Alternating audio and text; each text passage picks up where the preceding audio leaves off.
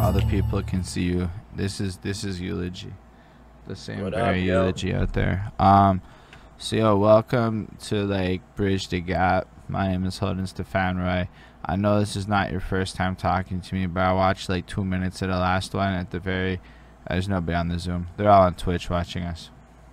Cool. And they're all on Facebook, maybe. I know people pop in and out on Facebook. Well, fa- nobody like hangs. People don't like watch shit on Facebook like that's that. an after the it's after the fact, yeah. And or like people like to like look at a Facebook and see you're doing shit, and then you'll get like a two minutes, and anybody that wants to watch comes to Twitch. You know, like that's that's kind of usually how it works out. But yeah, I watched the first like two minutes of our last interview, and I'm like, it's trash. Not trash because you're trash, but trash because it isn't the show. It isn't it isn't the right beginning. It's it just kind of like you know it was more in the inception phases of, and it was on Instagram. And I remember that your internet was not my favorite in that day. Dude, that's because I was at my boy Danny Knight's house. Yeah, we were in his fucking basement where the studio is, and yeah, that shit kept fucking. I'm watching the fucking interview, and there's like chunks where it skips so much. I'm like, how the fuck did we even get through this? Yeah, that was that was, that was one of those moments in life. And then time went on.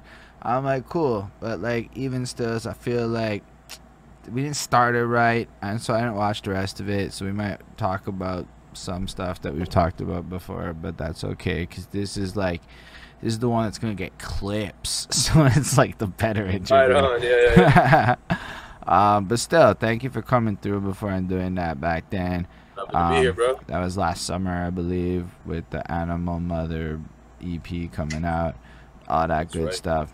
But now it's time to do the real Bridge the Gap experience because this is the show where we walk through the story of your life and try to extract knowledge nuggets from your experiences and kind of document stuff. You could think of it a little bit like if you had a wiki page, we're going to go through the paragraphs and the, with the bolded sections yeah. and all that like shit it. Like because that's like important one day for the documentation of life and whatnot. Plus, it's super hard to Google us in general and get Yeah, no good fucking doubt, man. One day, one day, buddy. We're working on it. This is why we do this stuff because now it's a little bit easier to Google things. You know what I'm saying? Um, with all that, uh, we do have a bit of a, a, a little intro to it though. But can you just tell us again where you're born? I mean, I know the answer to the question, but for the people here, where the very first beginning part of your life takes place.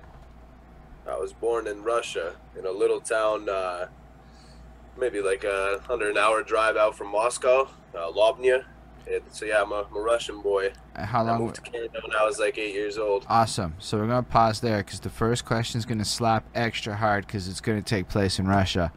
Uh, so the first question is a little bit of a story.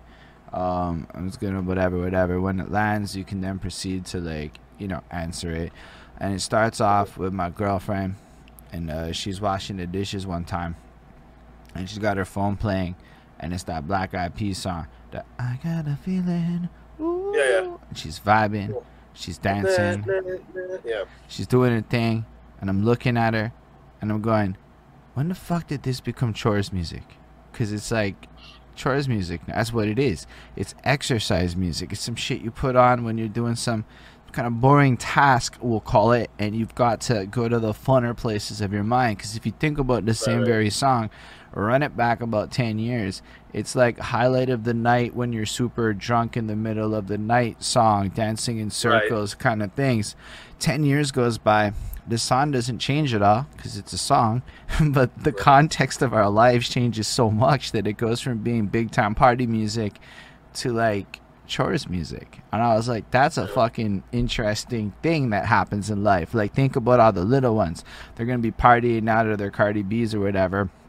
They don't know that when they're in their 30s and shit that you're doing dishes to Cardi B's. They, they don't they don't know what's coming. Why is people doing dishes to Cardi B now? I imagine that's the Fact, thing. Like I have, bro. I make chore music out of stuff I I, I would turn up to. I don't really wait the ten years, you know. Uh, no, that's what it is, though. That's kind of what happened. It's it's a sign of us getting older. We got older, so we gotta, you know, when you're doing shows, that's what it is. It's a good time to turn up to that good music. But with Yeah, that, no it made me realize that like songs and vibes and energies, they all go on like these journeys, right? So they all kind of like change over time because we change over time. And when I think about like the journeys of artists, it often starts in that like adolescent phase when we become more Yeah, yeah, interested, in, especially as rappers, in hip hop. And even if you watch our last interview, it's like, okay, what's your life? I was born here. I moved to Canada. I love rap. You know, like that's like the the secret, and that's like you see, that's how it usually is. But that's not the start of the story at all. Honestly, it's not where your musical journey begins. Like, there's a good chance when you pop out the womb in a hospital at that age in the beginnings there's actually music playing in the room that you're absorbing like yo if you really run it back like i can remember being four or five years old my dad's got these gray boxes the amp, the Right. fucking tape deck, the fucking uh, radio, all the things put together with the wires. Fucking uh, the speakers are around the room. Takes him forever to set it up. He'd be busting his Led Zeppelin tapes, his fucking 90 t- club Montreal techno at night. My mom, she would be playing more discos and musicals and other kinds of vibes. Exactly. Yeah, yeah, yeah. So all I have to say, it's like I had no control over it. It was just happening around me. It was just the music of my like life up until there was a point where I became a little more involved in it. So I was hoping, Mr. Eulogy, independent in what you listen to. Yeah, yeah, yeah. No you doubt. could like run us back to being the youngest eulogy you can remember and tell us a little bit of what, about what it sounded like to be you. But then keep in mind, ain't none of us grow up in fucking Russia. Except for maybe Right, the right, two right. people that might be in Russia that watch this one day in the near future. But for most of us, we don't know fuck all about what it would be like for you for the first eight years of your life. And that would be crazy interesting to hear more about. Word. All right, man. Yeah. So, like, if we're talking musical history and taking it back to like the genesis of it all, yeah, that would be my mom, my mom and my dad, right? So they were uh, they were pretty young when they had me, right? Like my uh, they were er- very early twenties, and um, the music in Russia, I like to think, was a little bit behind the times. Like it wasn't, you know, it took music a little while to travel overseas, and that's not like today with the internet and fucking, you know, you just go on a website and boom, there's the song, drops for everybody worldwide you had to kind of wait till maybe the homie got a certain cassette tape flown over or whatever, whatever. A guy just came back from a trip. He would bring some music over, and um, my dad, my dad was big into like you know Metallica, Led Zeppelin. Um, I definitely get my love of like rock music from him, and uh, him and my mom big Pink Floyd fans, and that's like one of my favorite bands of all time, man. Like Wish Wish You Were Here is one of my favorite albums of all time, and just like the the depth of the music, the creativity, the um, I mean, a lot of people liken it to like psychedelic music, but it's funny enough because they didn't really do too many drugs, the guys, except for the original lead singer. Um, yeah, my dad was huge into bands like Depeche Mode. They influence a ton of my uh, because they're like they're like what I love about the '80s, man. I think the '80s had the greatest pop music. My mom was a big fan of stuff like that. They listened to a lot of Boney M. Big, big band, man. That's I was I was hearing that bumped all the fucking time. You know, Ras- Rasputin Yeah. was a huge. So yeah, let me Russia. let me like run this a little bit more. What's it like? Like kind of more like literally. So like you're like five years old in a small town in Russia, as I remember from the last five seconds I watched from the other one, and you're you're out there doing this thing. Like, are you like running around with your mom, singing along with her? You know, busting it. Yeah, they'd be playing music in the house, you know, and a ton of times at the parties, right?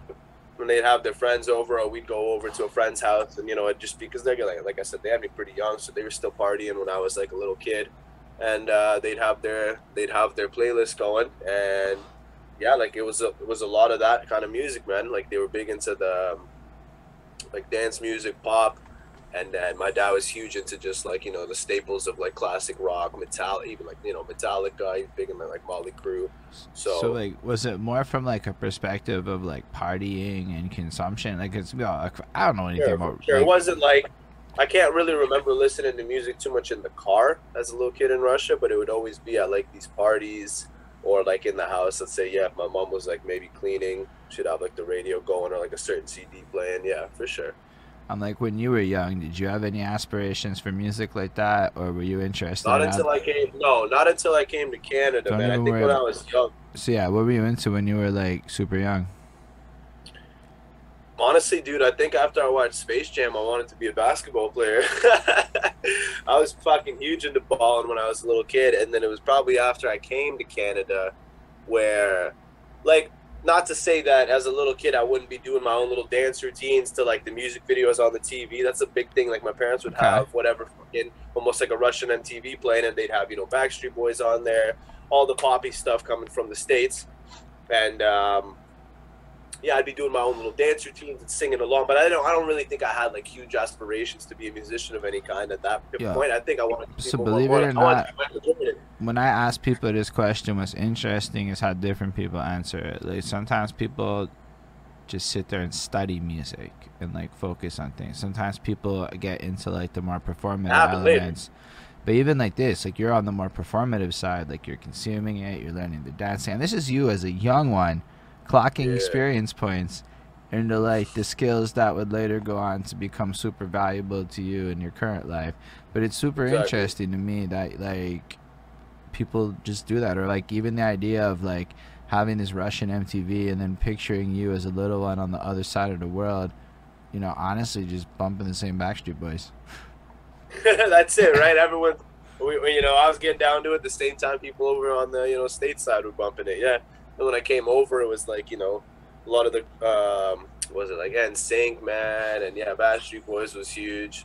And then eventually you just start to sort of mm. absorb whatever the other kids listen to and the modern pop culture, everything that's on the top ten radio, right? So I know your parents were young, but is there like this like cultural traditional stuff that would also get spliced in?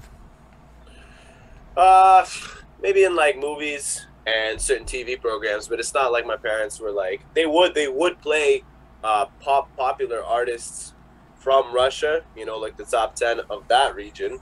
So I was listening to quite a bit of Russian music, but it wasn't like traditionally old stuff. It was more like, you know, the top 10 charts, whatever was dominating overseas in Russia.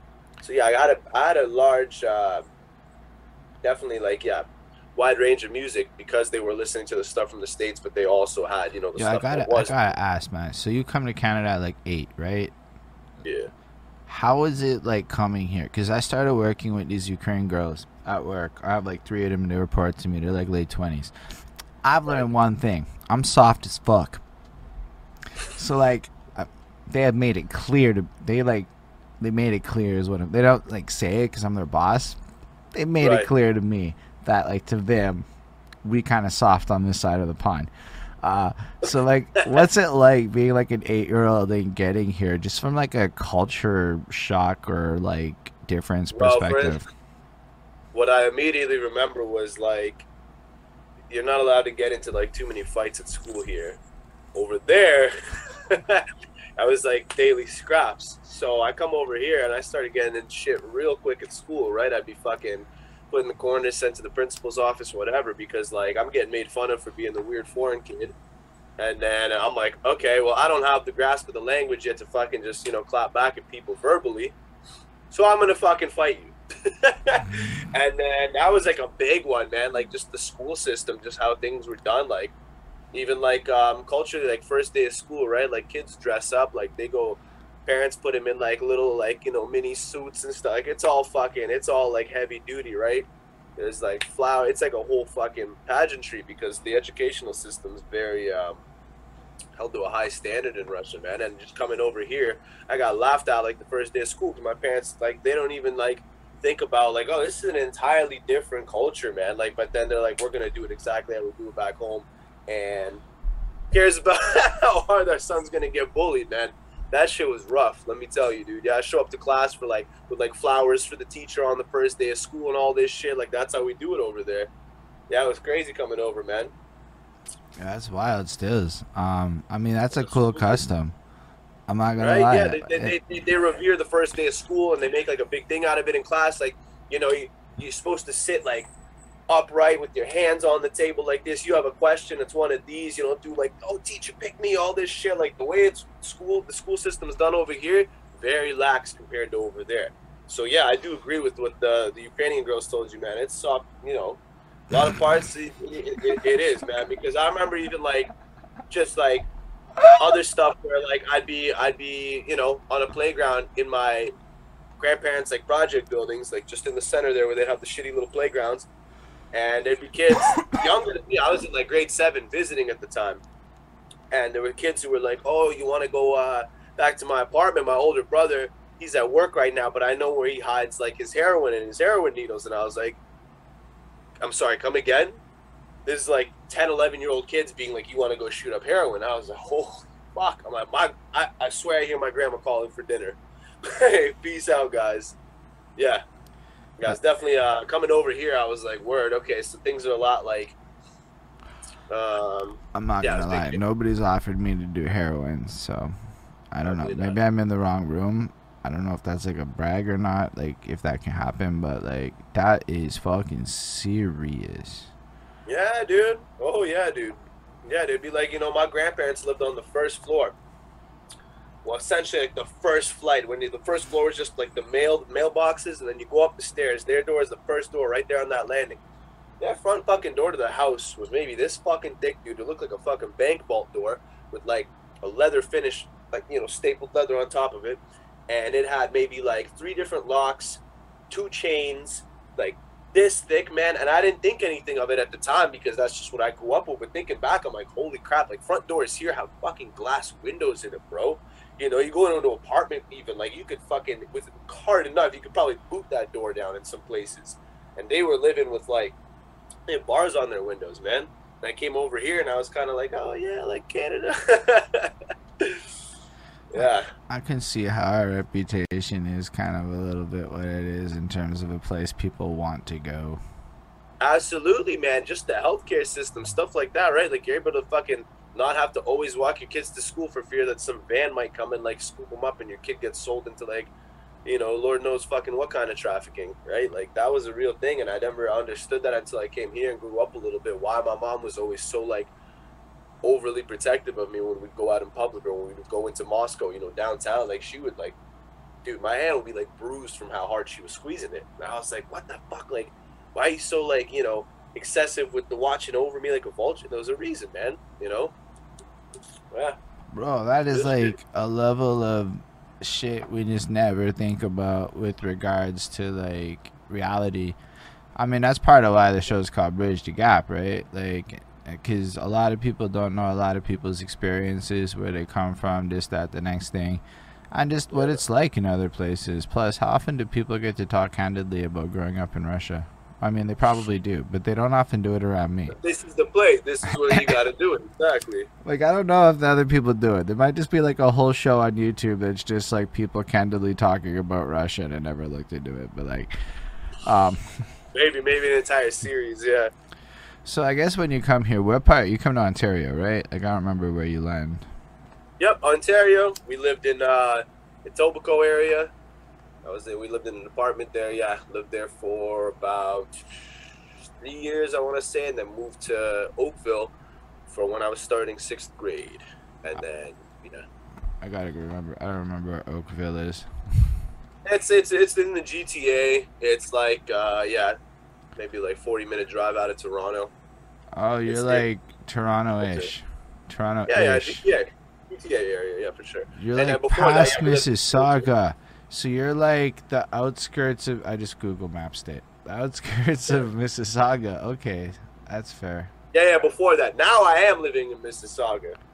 Which is still not really Toronto. It's still the the, the GTA, right? Or is that Exactly. Yeah, but you know what? It's like second biggest nearby city. Yeah. I feel like if I was in Mississauga, for the sake of Google, I would say Toronto. Yeah, that's fair. I mean, I don't, I don't really know, though, because like I'm not out People, there. people, but people make a whole deal out of like people not from Toronto claiming Toronto. Because you know what I mean. So I, I just I keep it as accurate as possible. I'm not trying to claim fucking anything, man. I'm a man of the world. I don't fucking I don't, you know. Yeah, I'm really very happy to to claim Montreal. It's super simple. I was born on the island. There you go. Simple as There you fuck. go. I've been all over, right? So I mean, you are like, you can claim Russia, I guess. yeah, but at the same time, man, I don't know. I've never been one to just like do that. Like I mean, okay, I don't so know. That kind of stuff doesn't resonate with me. The whole like you know waving the fucking flag and shit. Like I love I love all walks of life. I love Oh, you know, word.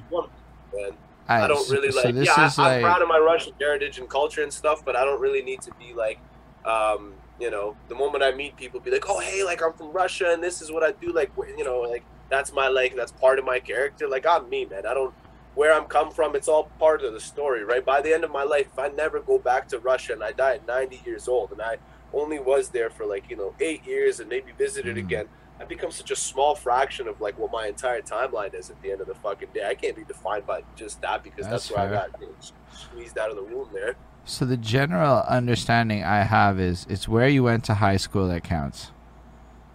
Word. Oakville. And then with regards to that, it's more about the team sport that is hip hop. It's more like Right. where you're from is the team you're on, whether you like it or not, because there's this geography element to the team sport of hip hop like that. And Yeah, see, I'm trying not to even play into that. That's what I mean, right? Like, I've never even really, like, I understand when it came out, that was a big, big element, man, because it would be like borough against borough and, and the city Mm. versus city. It was a very large, like, pride thing and, you know, holding it down for your locale.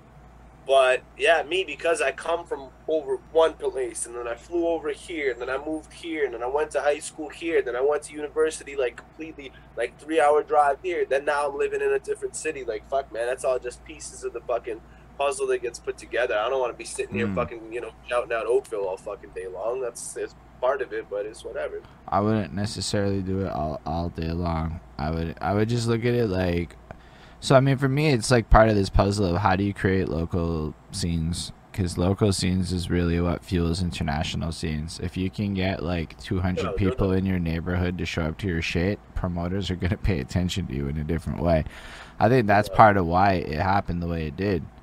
Right now the more I say NDG, I mean, I I'm actually from Côte Saint-Luc. Oh my gosh. I'm not even from NDG. I'm from like the neighborhood that's not like part of NDG, but that's where I live now, right? Like so I'm Right, right, right. This is where I'm invested in. This is the current place I'm at. That's what I'm talking about. That invested in shit, right? Like it doesn't matter where the fuck you set foot before. I suppose it's more where you hang your hat and where you're willing to put more of yourself into. Facts. So I mean, at that point, the team sport thing is kind of interesting, and I have to think about that because I have to fucking brand y'all, as in so and so artist, as in a location, and it's super easy when I say Montreal or whatever. But then I, I put Ontario for a lot of people, and then I like in the later video might tweak it to like a more specific location. Yeah, but that's still accurate, man. Whatever, you know. Yeah, I don't know. I'm just like I never heard of a Oakville. I don't know if Oakville's a good like. Probably for the better, man. it's probably for the better. It's nothing crazy, man. It's like it's it's uh, you know, upper middle class kind of stuff, but then it's got its fucking um, shady areas. A lot of fucking, you know, uh, kids that come from affluent families, partying, you know, kind of living a more higher lifestyle, guess. A lot of coke, a lot of like party drugs. It's one of those cities, man. And then people, all people do is talk shit about there's nothing to ever do there. And you'd always go, you know, out of town to go get up to no, no good and shit like that. Yeah, it, it is what it is, man. Yeah, But that's why I'm saying, you know, I don't want to be out. You know, I'm not ever gonna be that dude who's fucking waving a flag for like one spot. Where I'm at at the moment, that is my spot, and you know that always just becomes part of moving forward who I am. But I understand people who you know really, really like ooh, champion for their fucking their zone, right? I'm not gonna lie to you, dude. It's just business. At the end of the day, I'm not, not like to put it so callously. For me, at least, it's like, well, I'm here. There's a lot of people here. Not a lot of people talk about it. Like as in, think about the number of times you hear that many people talk about Montreal. Depends where your ear is, right? I mean, I hear people talk a lot about Montreal because where I, where I, where I choose to but in general, outside of Montreal. yeah, I know, I know what you're saying. I know. What you're saying. So it's like, oh, say word. This is an opportunity to like discuss things that like maybe other people could care about or whatever. But like, Right. I totally get what you're saying. Um, I think it matters more for me as a media person like this to rap Montreal than it does necessarily as a musical artist. But I then I just started fucking with it. I see that. I see that. And then like I realized that the one thing that happened to me when I started repping my city is a lot more people in my city started fucking with me. But I live in Montreal. It's a very privileged place to make some of these claims. Right. I see. I, yeah, I can see that.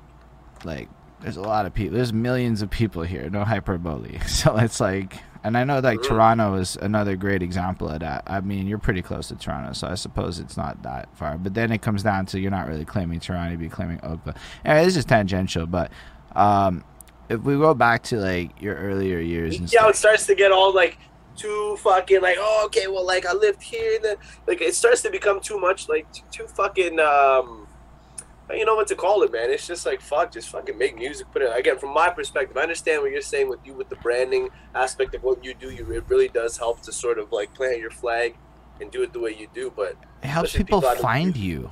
Is another way to put it. How do people yeah. search for music? Like I'm trying to figure that out too.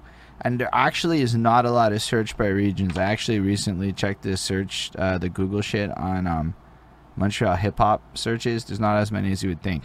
Uh, but like, so like, I'm trying to figure out that kind of stuff. So I don't know. I don't know what the right answer is. Maybe avoiding. The way I look at, no one's looking up Oakville, Ontario hip hop, right? So it almost doesn't benefit me. I can understand if I was, you know, from the Bronx or something. I'd be fucking. I wouldn't mm. shut the hmm. fuck up about that. The other side though is city funding. There is an okay. absolute play for city funding if you are creating cultural tourism for your city. Yeah.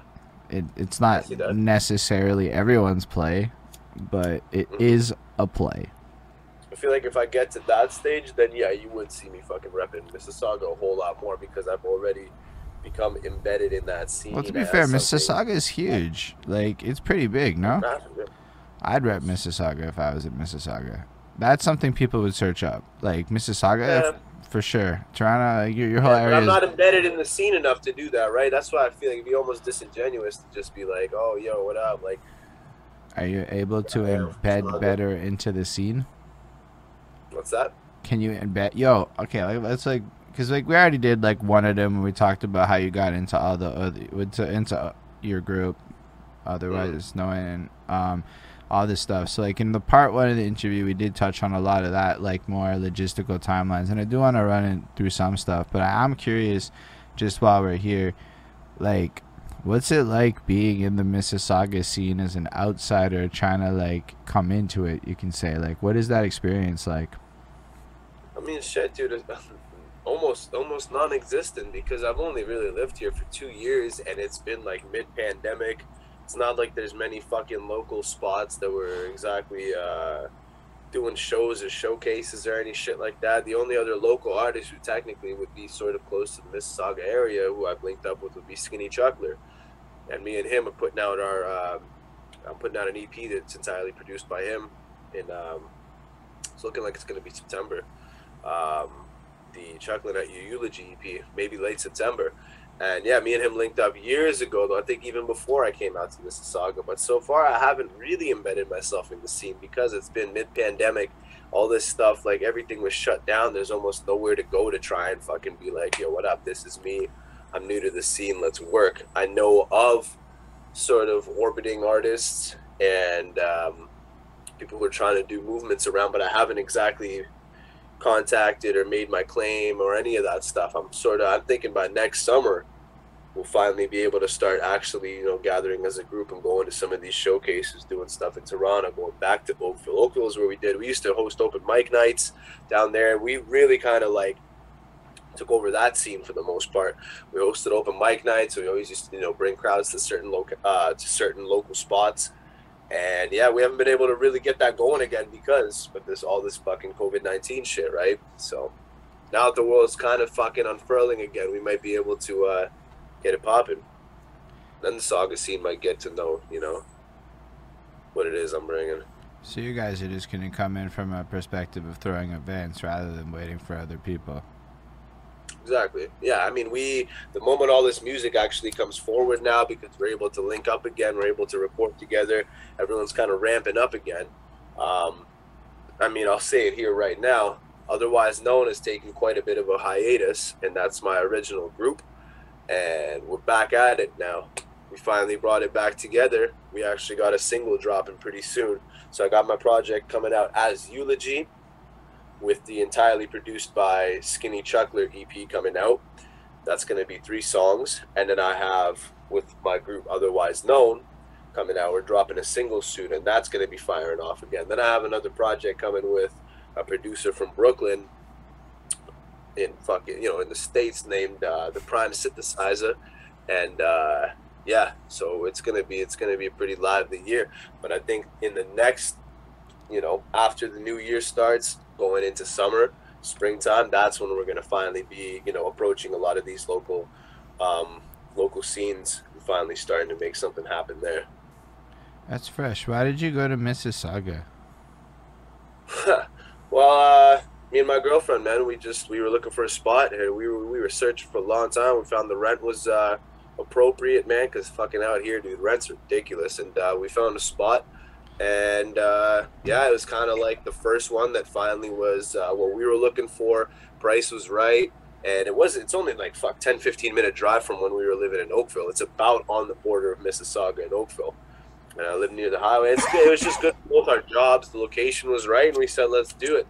And uh, yeah, we're probably going to be here another year before we bounce to a next spot, a little bigger, you know. And uh, yeah, it was just uh, that was the natural progression of where we were. I suppose eh, if you're going from Oakville, it's like a progression to move towards Toronto. Whereas, like from my perspective, I was just it was just yeah, like we were looking at a look. I didn't want to go to Hamilton. Hamilton's a little too crazy for me. Um, the, I know it's way cheaper to rent out there. You, all the property values are a lot lower, but just Hamilton's just a it's a bit of a grimy city, so I didn't want to be around there. Plus, it's just farther from work. A lot of it was centered on where we both work. I work in Oakville. That's where my uh, that's where my like the company I work for is based out of, and then my girlfriend works. Um, she's a bartender. So yeah, it was kind of like a location thing. We didn't want to What- what necessarily kinda- have to do both of our jobs. what kind of work do you do, Eulogy? I'm a carpenter. I'm a carpenter. What does a carpenter actually do in real life? In real life, well, specifically, I build like decks and fences. Oh, say a word. So you're like Yeah, yeah. people pay you to show up and build their houses? Well, Not their houses. decks. Decks and fences. Houses would be a little bit more like towards yeah, like home construction. We don't really do any of the framing of houses. We work on fences. We do decks. We do anything related to like the backyard aspect, the surrounding area of a house. But yeah, that's my that's my trade by profession. That's pretty blessed. I get Yeah. to go see a lot of nice houses. For the most part, yeah. Some some not so nice, but you know that's part of the job. We make Yeah. them nice. You ever like been there and been like, "Yo, can I come like shoot a video here?" Oh, now that you mention it, yeah, there have been places where I've sort of saved in memory, and I thought, you know what, man, not even a full blown music video, but even for promotional stuff, I got to thinking that project I'm doing with uh, the Prime Synthesizer, it's called uh, the Lifestyle Vicarious, and a lot of it almost has to do about um, the the dichotomy of like um, living in and coming from sort of a on most for the most part a poor lifestyle and then constantly seeing through media hollywood music all this stuff the richer lifestyle people who are a little bit more blessed in life a little bit more affluent and sort of you know the wanting and wishing for that. And i'm like holy crap man some of these backyards would be absolutely flawless for some of the pro material i have you know Yeah, brewing in my head Bro, I see what you're saying. large pools. You know, you just bring a few ladies around, man. You get the drinks going. Hot summer day. It's like boom. Oh yeah, I've definitely thought about that. That's fire that you think about the promo material like that. Oh yeah, dude. Even a lot of times, even yeah, be um, when we're driving to a job site, I've noticed and utilized certain locations in my videos. Uh, there's a location I've scouted for a video that otherwise no one is going to be doing next year for a song called Walls. And uh, yeah, it was like straight out of my fucking mind. When, when we were driving down and just something told me to look left into a field, and I saw the exact like, boom, picture perfect shot that I had been brewing up in my head for for a long, long time. Immediately, I was like texting Danny. I'm like, I found it, dude. I found the fucking place. Like, we got this. It's happening. So that kind of does afford me uh, the benefit of like travel and going to certain spots and then seeing like, okay, yo, this would actually be crazy if I was able to talk this person who's you know owns a fucking mansion for Christ's sake into doing something with uh, video shoot. This would be blessed. I'm sure it's actually easier than you'd think. I feel like they're the kinds of people who You are ever see like, that little Dicky video yeah, where he try he goes around and tries to shoot the entire thing for free? yeah. I Right, so he did stuff of that sort, I- right? I- kind of I'm not like convinced his version was authentic, but I feel like it's replicatable in an authentic way. I mean, maybe Lil Dicky's version's authentic. I feel like I think it is, man. I think it is. but we get like celebrities and shit involved in that song, if I'm not mistaken. You know, it's a little like maybe it was. Yeah, but a lot of people he approached had no fucking clue who he was, unless he was like, you know, Jay Z or something. Those some of those people were like Yeah, oh, man. Yeah. hop, right. They're little Dicky, like they're like, no, I've never heard of you. He's like, well, I'm a rapper. Like I'm trying to. Shouts to Lil Dicky. Shouts- I mean, he's alright. I mean, he's very in, ingenious with his marketing moves, and I appreciate his. Oh, his branding's fucking on point, man. Ooh. Do I'll I like his started. music? Nah. Do I like his branding abilities? Yeah. I mean, he's. I I appreciate anybody that does really good business. What am I gonna say? I can't like. Absolutely. I do like his music personally. The guy can rap and he's funny. He comes he comes at it from a different angle. Like he's almost like the evolution of a Weird Al Yankovic, but he can actually rap. Right? He does a similar uh, caliber of rap where it's not exactly parody or comedy rap. I know that's the easiest label to slap on it, but. Um, some of those songs, man, the guy, he's a creative dude, right? And he approaches the. I like his shit way more than you know anybody else in the modern in the modern sphere of, of the I caliber can't- of like a little Uzi Vert or a fucking uh, little Yachty. Like that means I don't think it's like fair to compare those two. I don't even think they're the same genre, to be honest. Like Lil But Uzi I'm saying. Vert But out is at the same like time, and I consider that to be more modern rap. They've both been out in the about the same time. So I'm saying if I'm gravitating towards one or the other, I'll go with the corny freaking Nah, white Lil, guy. Does, Dicky's like, almost more a little older. You could put Lil Dicky against like Future, and that would be a fair thing. Because Lil Dicky was like there in 2014 dropping mixtapes and shit, and then by like 2018 he's like almost. I didn't know about back. him until about the same time I knew some of the other guys, so I disagree there. Um, but uh, Well, I mean, just say it might not be fair to compare them, but you can compare. Well, what I've I'm saying it. more is like Lil Dicky makes a certain kind. Lil Dicky is a very technique focused artist. He's a lot more akin to like what you could say people are drawn to metal for a guitar solo in, right? Whereas like Sure. like because it's super technical. I've listened to a bunch of his shit. He's trying to flex on his ability to technically put things together really well. His comedy's whatever you like it or you don't. I'm not. I don't find him that funny, but I can appreciate the comedy subjective. I find his shit is only replayable if you find him funny. Otherwise, it's just, I. It's like seven point five on ten ish to me. Like I don't find his music replayable. I find it like well put together, and the only song I like is Jewish Flow. That shit slaps really hard. I'm I've super biased. heard that one, but yeah, yeah, I gotta check that one out. Cause like his mixtape he had before he made his pop album and shit was, I, it was to me a little better. And then I feel like as he got more money and more music, his his like music video game is really strong, and he's There like branding is. But But that, all part of the branding, yeah. but like to me, it's like yo, when you actually get to the basics of his songwriting, it's super super not different. It's super like I've heard everything he's done before, but he's Jewish. And I'm like, okay, but I've heard a bunch I of Jew- mean, all right. I've, I've like locally like, yeah. Uh, like heard dudes do the shit he's done. So maybe it's just because like I know Yeah, but people. they're not popping, right? There's a reason.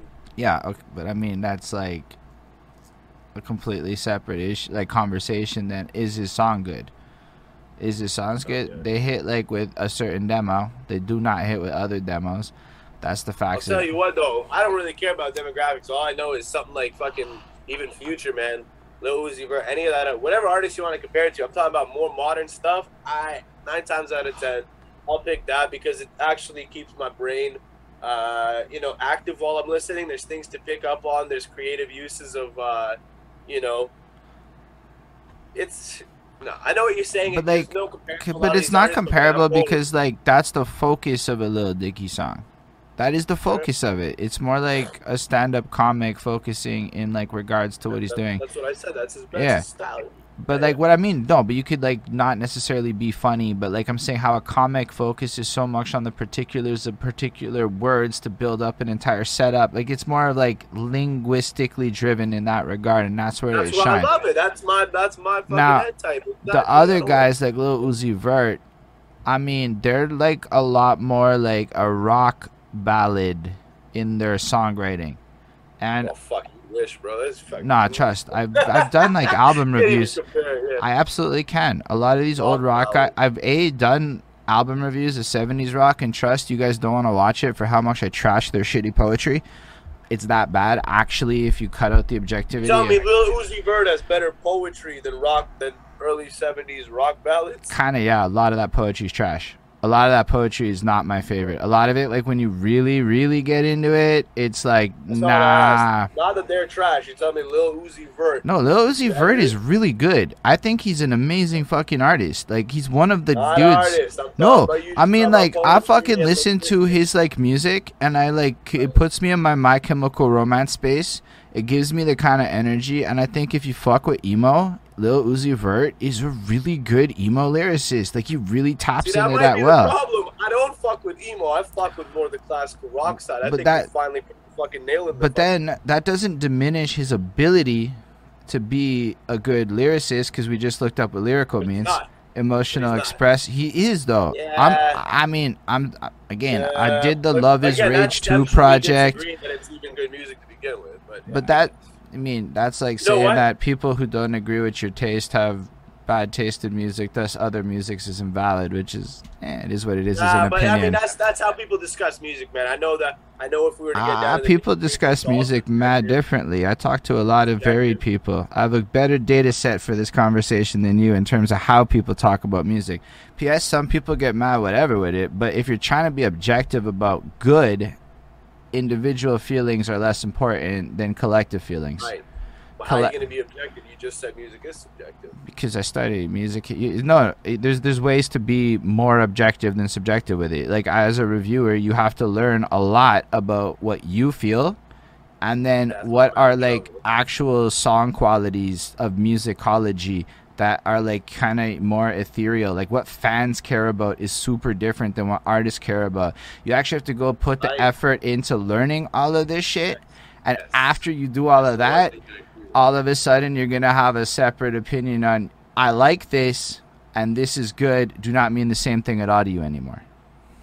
That's Mm. that's where you end up. So I I do think it's it's like definitely something I can All I'm saying is any kind Comment of on pretty heavy. We're really talking about any kind of objectivity, I purely fail to see how Lil Uzi Vert can be. well you have to so when you're being objective you have to think about who is this music for what environment is this music supposed to be in and does it work for the environment within No, those people No, I don't. I It- just have to no, listen and the, the answer to the question is good. for objectivity. You said for subjectivity is what you just described. Those are two separate things.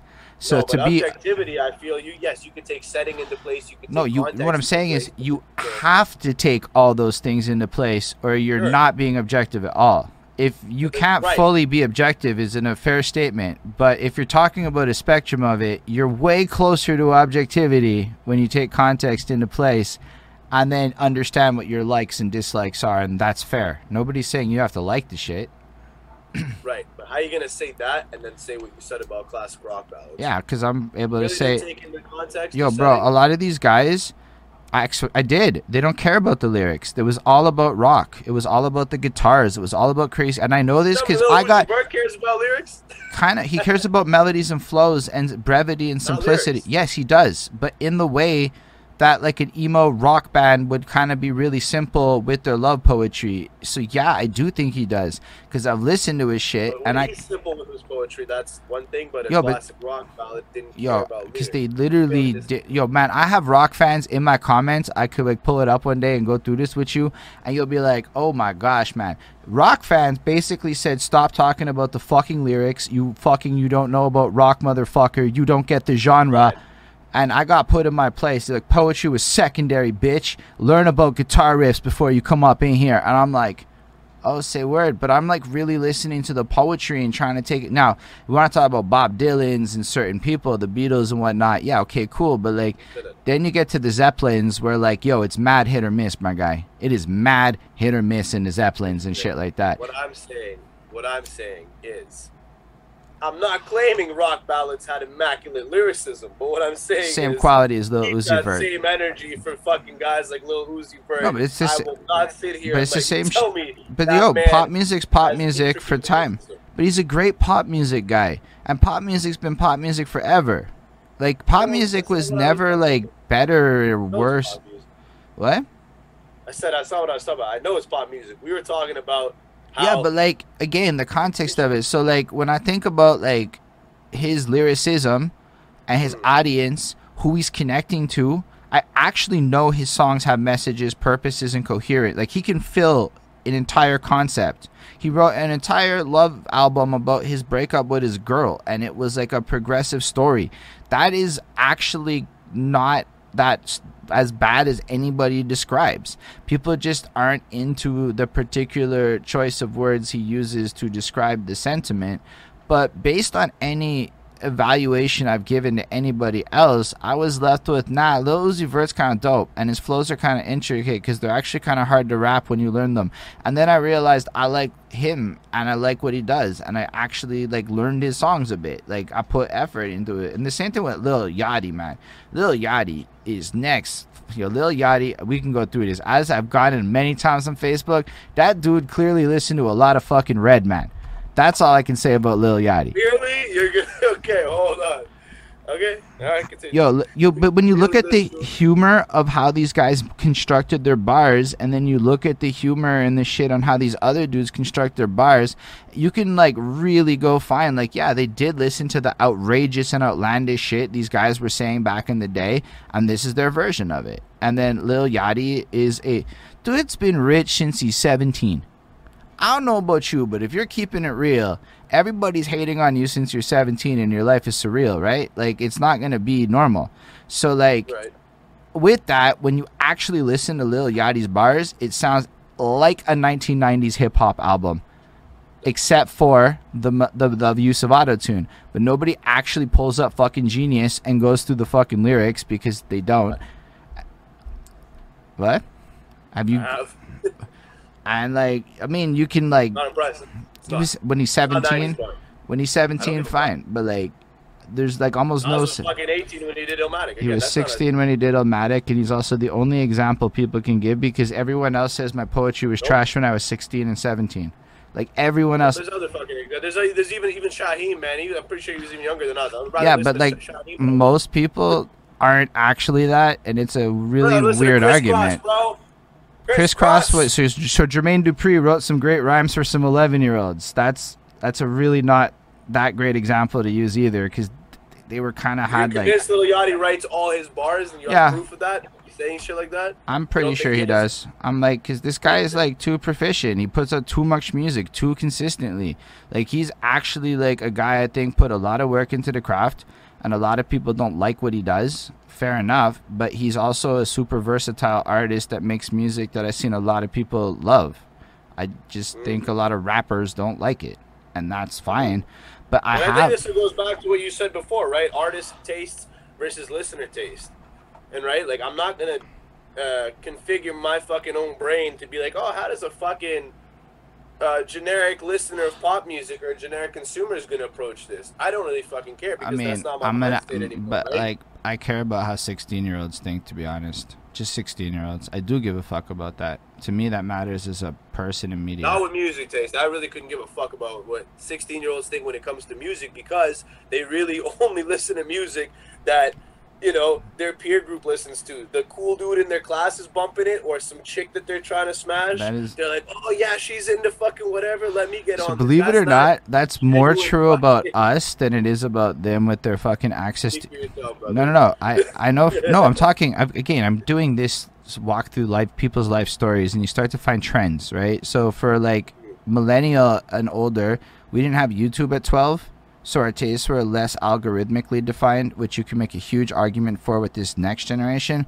But these motherfuckers were like 10 years old listening to Tupac and Lil Wayne at the same time because they could in a way that we never could.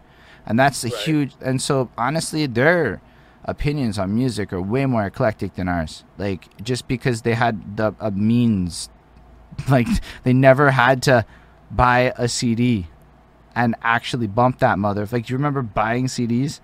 That's like a real experience that shapes your habits and your taste and shit versus other. And I'm just saying. So get that. I get that. the younger ones, dude, they're gonna come through and fuck up why are music. they still listening to like fucking five? That, you say that, yeah, they have they access care way more about music. music, musicology, music hmm. than hip hop. So if you're trying to defend it from the point of the hip hop definitions of shit, I hear you. The music definitions, I don't even agree with you at all, my guy.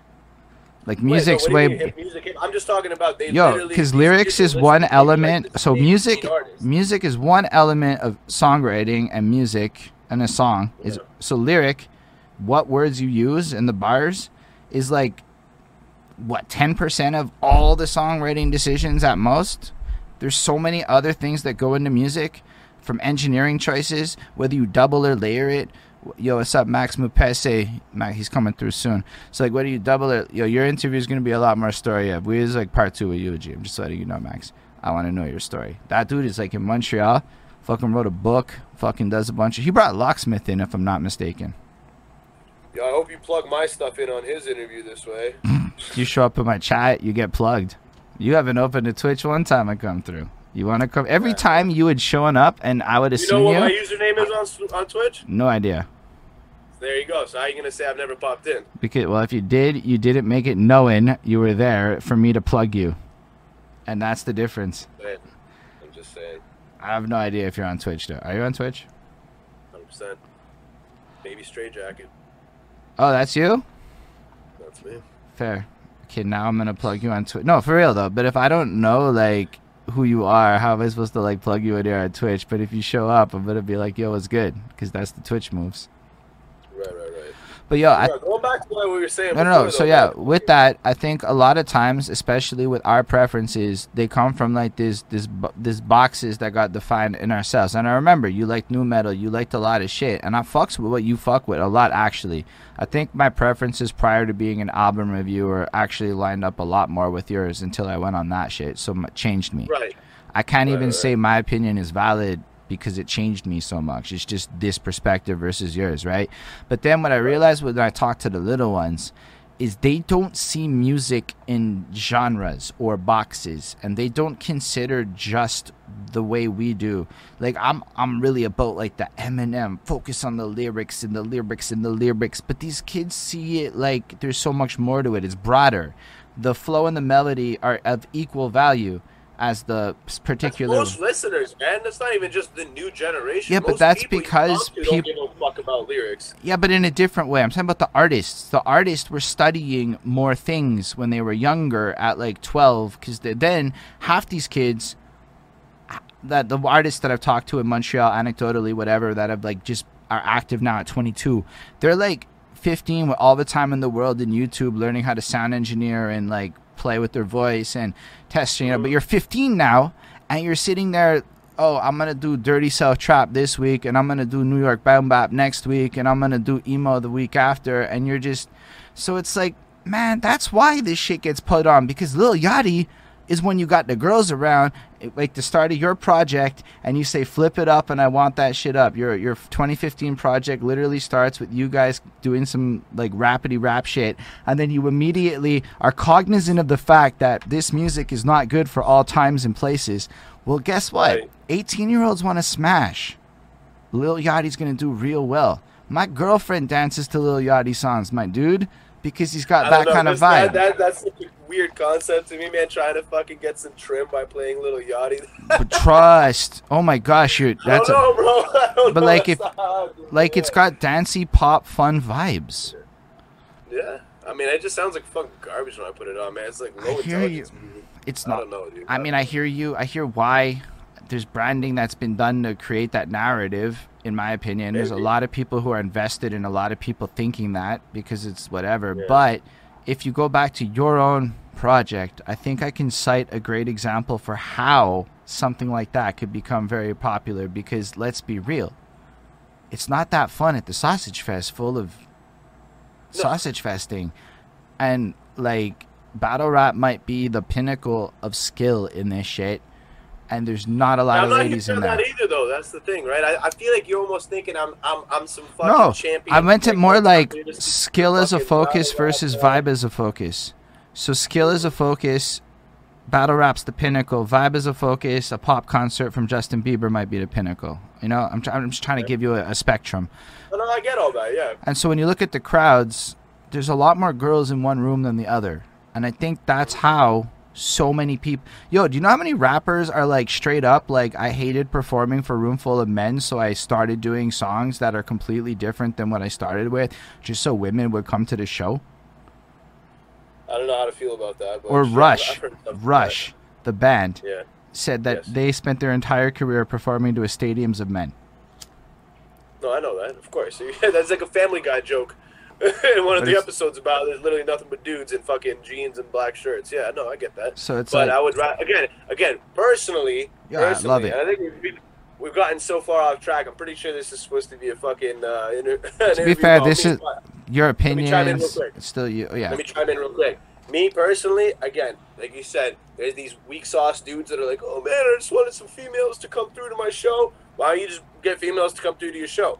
Me, I would rather be genuine to my art and what I do, and be something like a Royce the Five Nine, than go compromising and doing all this other shit to try to be a Drake or Weeknd. I imagine he's got way more females in attendance than the dudes. Maybe if it's a 50-50 split.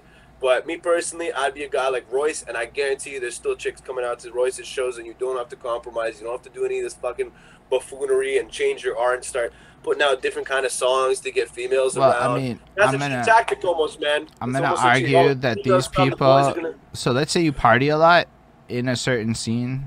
It's just kind of the vibe that you want versus in other scenes. I mean, I'm just saying cheap tactic. It depends. Sometimes it's disingenuous, upon which I agree with you.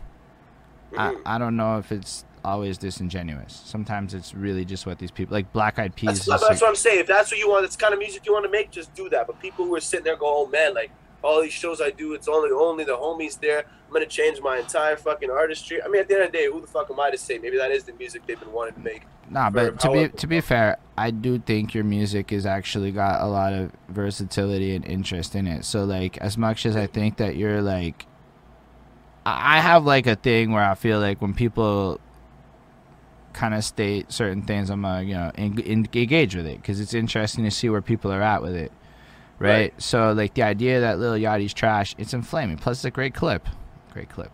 Um, but like at the same time, like it's interesting to see why you think that way, especially coming from like where you're at with it. And then we've had the chat before. I'm not gonna lie. So like I'm aware of that. But like uh, Right. with the listeners, I think to me it really just comes down to man, if I hear music and it sounds like fucking like music to me again, most people don't might not agree with this, but it needs to be when I listen to it something that I can't just get drunk with the homies and be like, yo, let's go make this exact same song and it'll take us no effort. I know what your counter is gonna be. Oh, I mean, if everybody could make these songs that blow up by these guys, everybody would be doing it. My whole thing is, I want to listen to something that it's like, god damn, like how the fuck did they do that shit? They come up with that, that flow, that vocal inflection, the lyrics? I could never do that. Most kids nowadays listen to this shit and they say the opposite. They're like, word, I could definitely fucking do that because there's nothing special going on there. From the lyrics to the concepts, the shit they talk about, it's so fucking been done to death. Even you might say, okay, none of the stuff I talk about in my music is exactly unique or never been said before, but I always at I was least like, you just dropped a track on day one, which is a good song. Y'all should go listen to. What's that? I'm like, you just dropped a song called Day Ones, which, as far as concepts go, is a respectable concept to Yeah, use. it's been done a hundred times before, right? But I just thought, okay, like, what's gonna be super cliche about something like this? Don't fucking do that stuff, right? And anytime I hear any one of these fucking auto-tune soaked, whiny dolphin sounding fucking, you know, dudes come on the song, it's fucking, it's just painful to even try and sit through the song because it's the exact same approaches to concepts. Something about drip and bitches and th- it's like fuck, man. I've no songs from my era said the same exact shit, but at least they maybe had something unique about it. I think that came more from how hip hop used to be more region based, and maybe a lot more music used to be region based because we weren't so connected due to the internet. Things wasn't, So you know, actually, I love what you said about that region-based thing. So the region-based thing kind of forced you to play with your community and impress them. Yeah, I like that way more than the global stage where it's just fucking free for all and everybody just kind of. The problem now is because it's a global stage, everybody just gravitates to what is popular and what sells, soaked in auto tune, the same fucking trap drums, the same fucking dumbed out fucking 808s. Like before, you almost had to do different stuff to stand out. Now it's just like fucking the You, next. you know what it line- was before? It's not that you had to do different stuff. To, you did, but before it's that like, as of 2008, it became very affordable to create music, relatively speaking. Yes, and then it became everybody can put it out. Exactly. So, so I don't know that the actual amount of songs getting written in a volume and percentage basis, per- ratios, like percentage wise, actually was different. I think that there were gatekeepers, and we got Exactly. mad at those gatekeepers and said "fuck them." And now we're facing the consequences of a universe where literally anybody can self-publish songs. However. Within that, I think it's overexposure, not necessarily that it doesn't exist in a lot of ways. So I do believe that Lil Uzi Vert has some songs that are actually just impeccably put together as regards to flow. That's not either here nor there. But I hear what you're saying because obviously I have in fact heard multiple people do multiple things. Personally, I see it with the dudes that are trying to flex lyrical uh, more than the auto tune guys because at least the auto tune guys usually are trying to be like I can sing, and I am not the best singer. Fair enough. Whether they can or can't, at least that's what they're trying to play in melody. And even if you sing a shitty melody, writing a melody's hard. Fuck what anybody says. Writing a melody is hard as fuck. I've been really trying to write melodies lately, and it's actually an art form in and of itself. It's the difference between. So like, it's not done well nowadays. so maybe not everybody's doing it well, but at least like that's what they're aiming for. Then I Yeah, I catch don't give participation badges though. See, for me, I I know. don't. Oh, this but then it's like, like- what the other side of the coin is, bro. If you're going down the concept path, you're going against all music ever written in history. So like, you know what? Your Animal Mother song impressed the shit out of me. That was like this bafflingly unique experience for real, reals. Yeah. But even the this is not a chorus thing I've heard before. So it kind of like goes down. yeah, the, yeah, I knew that pro- wasn't. Yeah. but like it goes down the problem, and I like the song. It's not disrespect to you. I actually like what you do, and I mean that because I'm about to criticize things that kind of go in the ballpark of what you do, in terms of Okay, style. And I'd say ninety percent of dudes who go into the lane of what you do sound really corny to me because they literally sound like clones of each other, and with no disrespect to any people who ever put out contests versus I respect what you at in your grind. But it really when you hear 150 of these fucking verses in a row, it's like, whoa, what the fuck is unique about this shit? Versus what this is exactly what y'all is criticizing the other cats was doing.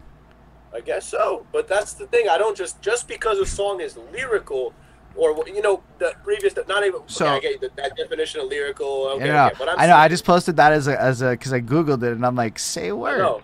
Just so y'all know, it's a me go back beautiful to what- expression of emotion. most people understand um, when I'm talking about, you know, I want higher quality, higher upper echelon, like music that doesn't sound like my drunk homie could fucking put it together at fucking three in the morning after a party, right? Like I want it to sound like this. Is I have a question. Is it possible you have extremely talented drunk homies? Mm, Yeah, but fuck these. Not that what they're not what I'm talking about being replicated. It requires a lot of talent. Maybe even just the local fucking drunk at the bar is who I'm referring to. The local crackhead. It doesn't take much skill to come up on the beat. and Go, how many men in the bed of it back? I got the dots. I got the up. Like fuck every the vocabulary. This fucking large. The subject matter.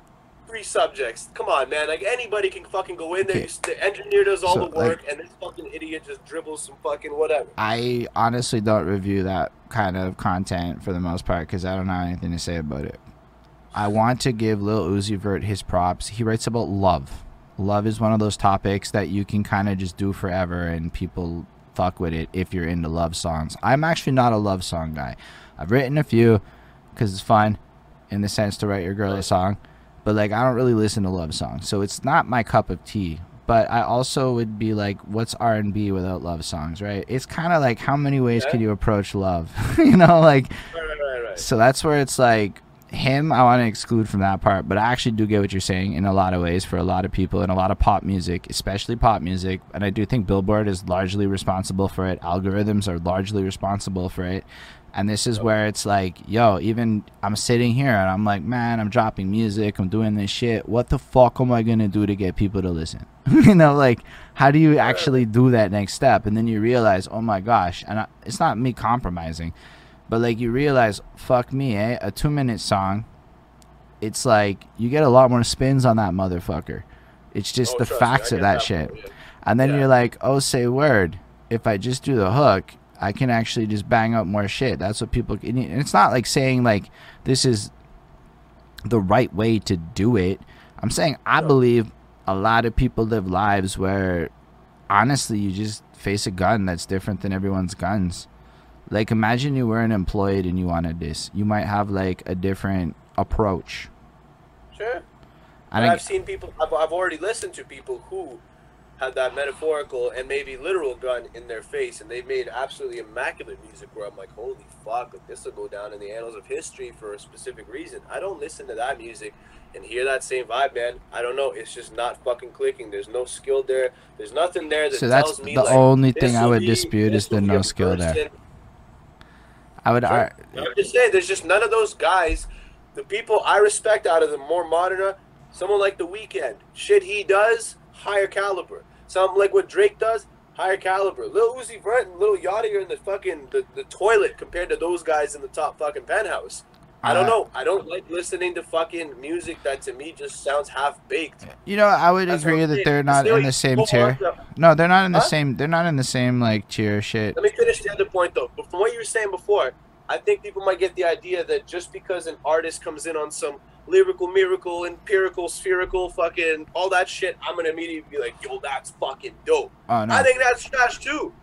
I don't. There's what you said, okay, what I'm criticizing about super soaked auto tune guys is probably the same that you would be criticizing of a dude who just sounds the same generic. Yo, I'm super fucking lyrical. I'm saving hip hop. Like, ooh, I'm coming in with that real shit. I find that boring and corny too.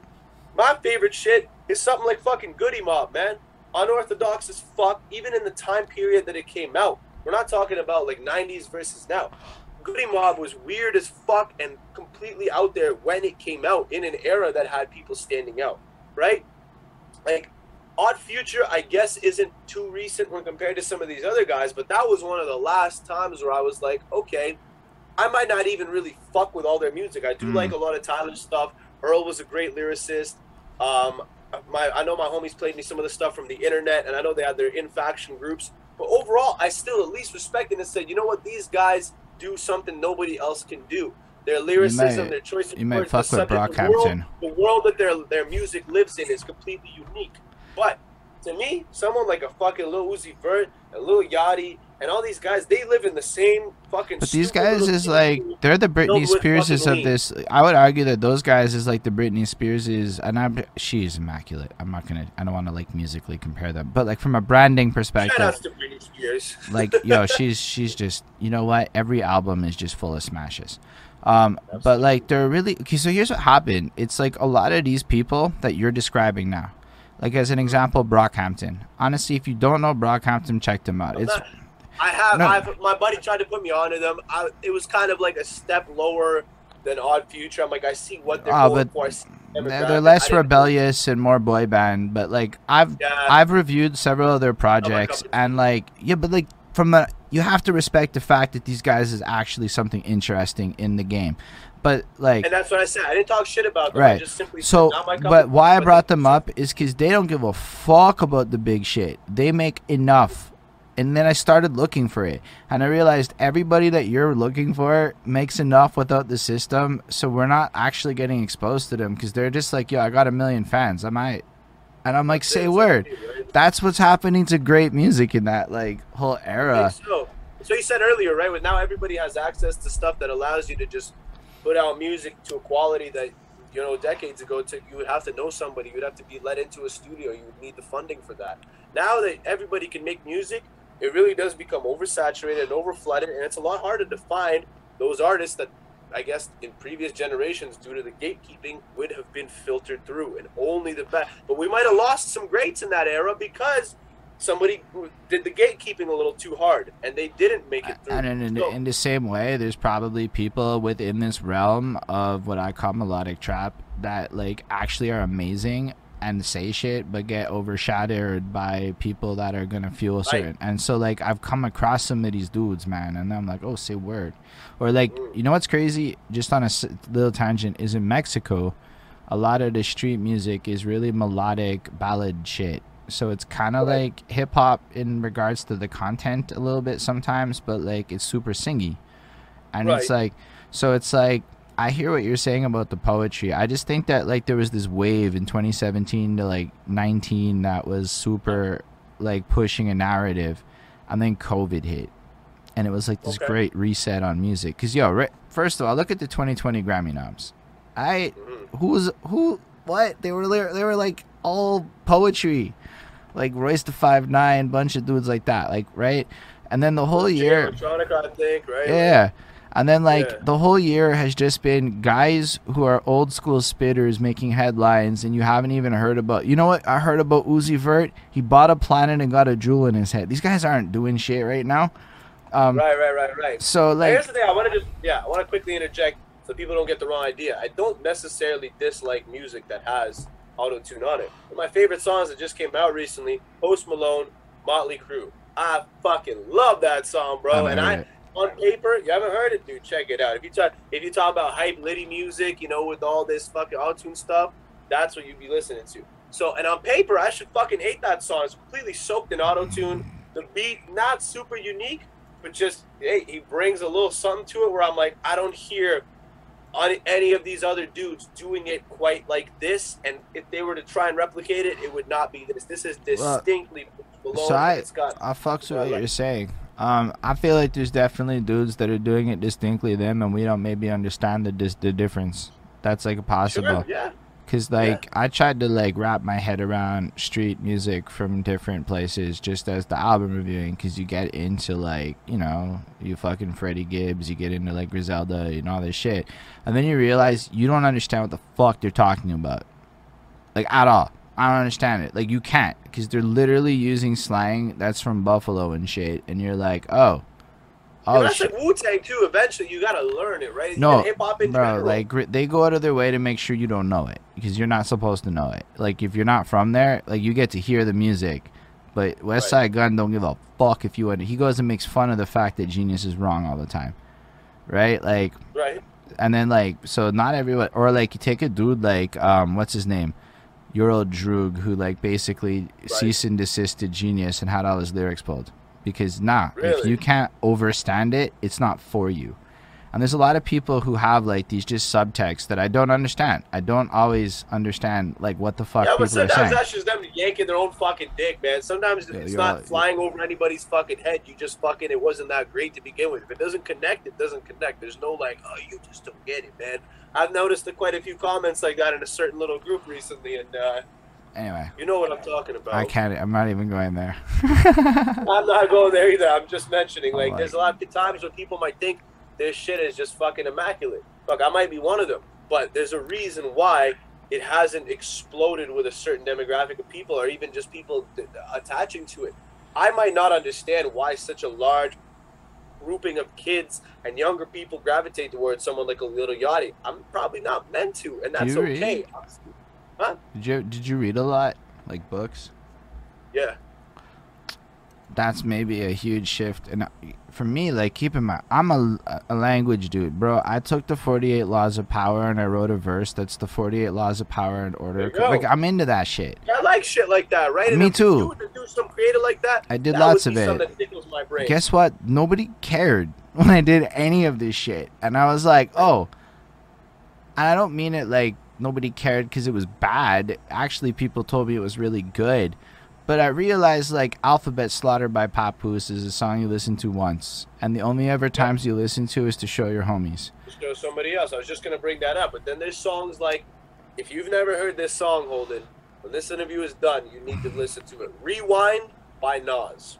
I actually Have you heard, heard it. That um, I heard it for the first time recently, but I haven't really given the new album a chance yet. I haven't. I'm not No, there. it's not on the new project. oh, It's say not. word. This is an older song. Okay. I, I want to say it's off Stillmatic. If I'm wrong, Nas fans do not. Then I probably have heard it, but I need to like refresh which one it is. Okay. Um, but anyway, yeah. What I'm saying is, a song like that, bro, nobody else could do that because fucking Nas did it and it was not done before. And it might be in the same category of, like you said, you you did a whole verse about 48 laws of power and nobody gives a fuck. But Well, I don't know that they don't give a fuck. It might be possible they do, and I just haven't promoted, it and it's possible. So let's let's put it out there. People may care. This fucking song, dude, like the entire song is as if somebody turned the reverse fucking the, the entire song is moving backwards through time, and the way he does it, you're just fucking your brain is shitting its pants because it's all still connecting, and you're literally seeing the story un, unfold and rewind. Nuts. That's the kind of music I fucking like, bro. When I sit But there it- and listen to it and go, this person is literally was born to do this, to create this. Nobody could do this. This is like historically, oh my god. I just I like music that I just don't know, man. blows my mind. like I like music like that. I don't like to listen I to music like that calm down pop music. I- frequently. Like know, I you realized can- my habits changed, right? So yeah. Here's when I listen to music. So Eulogy's my interview guy. I gotta bump Eulogy shit. So there's a lot of that in my life. A lot of new music in my life. Like a fuck lot right. ton. It's constant for like five years now. Um, then it's like when I'm at work. Trust, I don't really want to be going down like story fucking songs of fucking serious shit or whatever No, concepts Time and place. Time and place. because I'm at work. Then I'm listening to music on my cycle. I kind of also don't want it when I'm on my cycle. And then I realize there's no environment in my life right now that has me doing anything but fun music. So my, it's changed me. It's Okay, making I me that. feel differently about music because yo, it's can like I honestly would rather be like, I really care if you cry on my cycle cruising down the street. Yo, I fucking love that song. It's my number one listened to song in 2017. Spotify tracks it. Sounds amazing. I can't justify any other song that he does to that level. But like, yo, on my that cycle. probably is his best song. That's probably the one where I'm like, okay, you know what? I can actually listen to this. But the rest of that album was cohesive. And that's what was crazy. It was like a really well structured concept album about the heartbreak. With, and I'm like, okay, I, I love that shit. I love a well constructed album. I'm a geek for anybody that can do a 16 track concept album and hold it. Okay, like people can't do that. Okay, like people are very Yeah, not good at that stuff. There's been a lot of people. I don't think. Lil, you tell me Lil Uzi Vert made a concept Yes, I reviewed it. I'm able to say it from this perspective. Luv Is Rage 2. The one that that song album? is on. Besides just being about love, that's No, not it's about his. album. It's just, it's about his girl, in particular the story of their breakup and their tumultuous. It's all about a particular girl. It's like a fluid like progression of shit. I really appreciated it. I'm gonna, I'm gonna have to watch like a YouTube fucking breakdown of this because I just have a hard time believing that. I know, and I'm not gonna say that you're gonna like it after. Yeah. I'm gonna say that when I, I when I checked it, I was not like into it. Like I don't know if I actually reviewed it or I listened to it and decided not to because I couldn't be like nice to it because like it took me a while to get to this place I'm at. Like honestly, I was like fuck that shit for a long time, and then I realized, yo, like, if I'm being objective to my own standards, then Lil Uzi, to, that's why I added to my own standards there. Then like Lil Uzi Vert really delivered on that project. Okay like really well. And i don't think a lot of people can even say they can deliver on one concept for a project like that. And so big big respect to me for him. On that one track bro that was the song of the summer. Fair enough. Like I that's don't a deny that. I don't deny that. so i don't know. I don't even remember why that came up. But yo so on my cycle i'm gonna be bumping something like that right because like Yeah. I mean, actually, I stopped listening to as much of the, some of the harder shit because it's like, yo, you can't always like, yo. Sometimes it's like broad day at two, in the middle of the street. You're like, I mean, I can, but like, you know, and you start like thinking about shit a little differently in, in your 30s. Maybe, maybe it's because I'm in my 30s and I'm actually like surrounded by parents and like we're at the park with my boy today and he had his Right. kid there and I'm like, okay, there's children, you know, like Goodie Mob though, I'd play no problem. Goodie Mob comes on, it's actually a good time. Yeah, bro. Yeah. But like, Good him up. Fucking any occasion. but they had like that upbeat dancey vibe to it and they Mm. were like that era of the south is one of the best at combining deep poetry with like shit you really want to listen to There you go. That's my entire point. That is the the you bring both the best of both worlds. That's the music I want, man. OutKast, another great example. If you want to sit there and and deep dive into the lyrics, you unravel crazy shit. You're like, yo, Three Stacks is talking about some ill shit. But if you want to cycle back a little and turn your brain off and just listen to the, the funkiness of it and kind of the bass line and how the song unfolds and you just want to sing along to the chorus, all those songs still function the same way. That to me is the fucking holy grail right there when you really combine it the right way. What you're talking about, the songs by guys like Lil Uzi Vert, I'm sure have a little too much of that listenability factor, but for my brain, not enough of like what's being said. What can I dig into? You also don't like emo rock. Fuck my bitch. You just gotta add that caveat in. I love emo. I don't just Mhm. like it. I have to be honest. Like it got me through high school, bro. Like a dabble, sure, yeah. So like when I mean I like to wine to my shit. If I have a good wine, I don't need I don't need it. Dirty wine. But like so like to me it's like we, because we established that I definitely think it's just not connecting with you in a way that maybe if you had fucked with you know other kinds of shit differently you might have like felt differently about I it as had an an emo adult. phase, bro. But that shit still is like of a higher class. No, I still have an emo phase, my guy. emo. I like well, I, don't. I don't know, man. I guess I got in a little Peep and it revived me, and that guy's a master at this shit. He I can. I don't mind Lil Peep, man. That's the thing. I feel like he actually made music that was a little bit more of a higher quality. Yeah, and he on paper he's just yeah soaked in auto tune and sort of like. Yeah, it's like on paper, it's really weird because uh, it's really hard. Auto tune Blink 182 over trap beats. But like But at the end of the day, his writing was super simple, super repetitious. He made every word choice count. It was almost like you could picture him being super high and trying to write it with the least number of words because that's as much expressiveness as he wanted to put into the moment. And then you Right. like to me it got me thinking differently like how do I love these Lil Peep songs that have 38 words in the whole song and I got 171 words in the second verse of Lose Weight. well, again, fuck it. Depends what you're trying to communicate, right? In one of his songs, he's not gonna un- in 38 words. You're not gonna unfold some like great concept for people to latch onto, but you could unfold a lot of emotion. But I, I, I do it in the uh, in the chorus. In the chorus, I deliver the entire concept of the song, and then everything else is just expanding on it, right? Like so. Right, but it's, he- it's detailed, right? And it's like it's that's like saying, uh, so I don't know, is- like Billie Jean. Would Billie Jean be as good of a song if you didn't hear the verses and only heard the chorus about Billie Jean is not my lover? The verses give Bro, context. It's all of yo, but I, yo, even on that one, I didn't even know what the words were until like my 20, 30s. I didn't care. Late twenties, I didn't. I never cared except for the chorus. You know why? Because the delivery on that song is so good that like you get encapsulated with. Actually, a great example. I don't give a fuck about half of the words of a lot of those songs. I never learned them. I don't know them. I, I half the time I just jack the flow and I make up words in my head to patch it in what I think it is, and then I learn what the words are later on.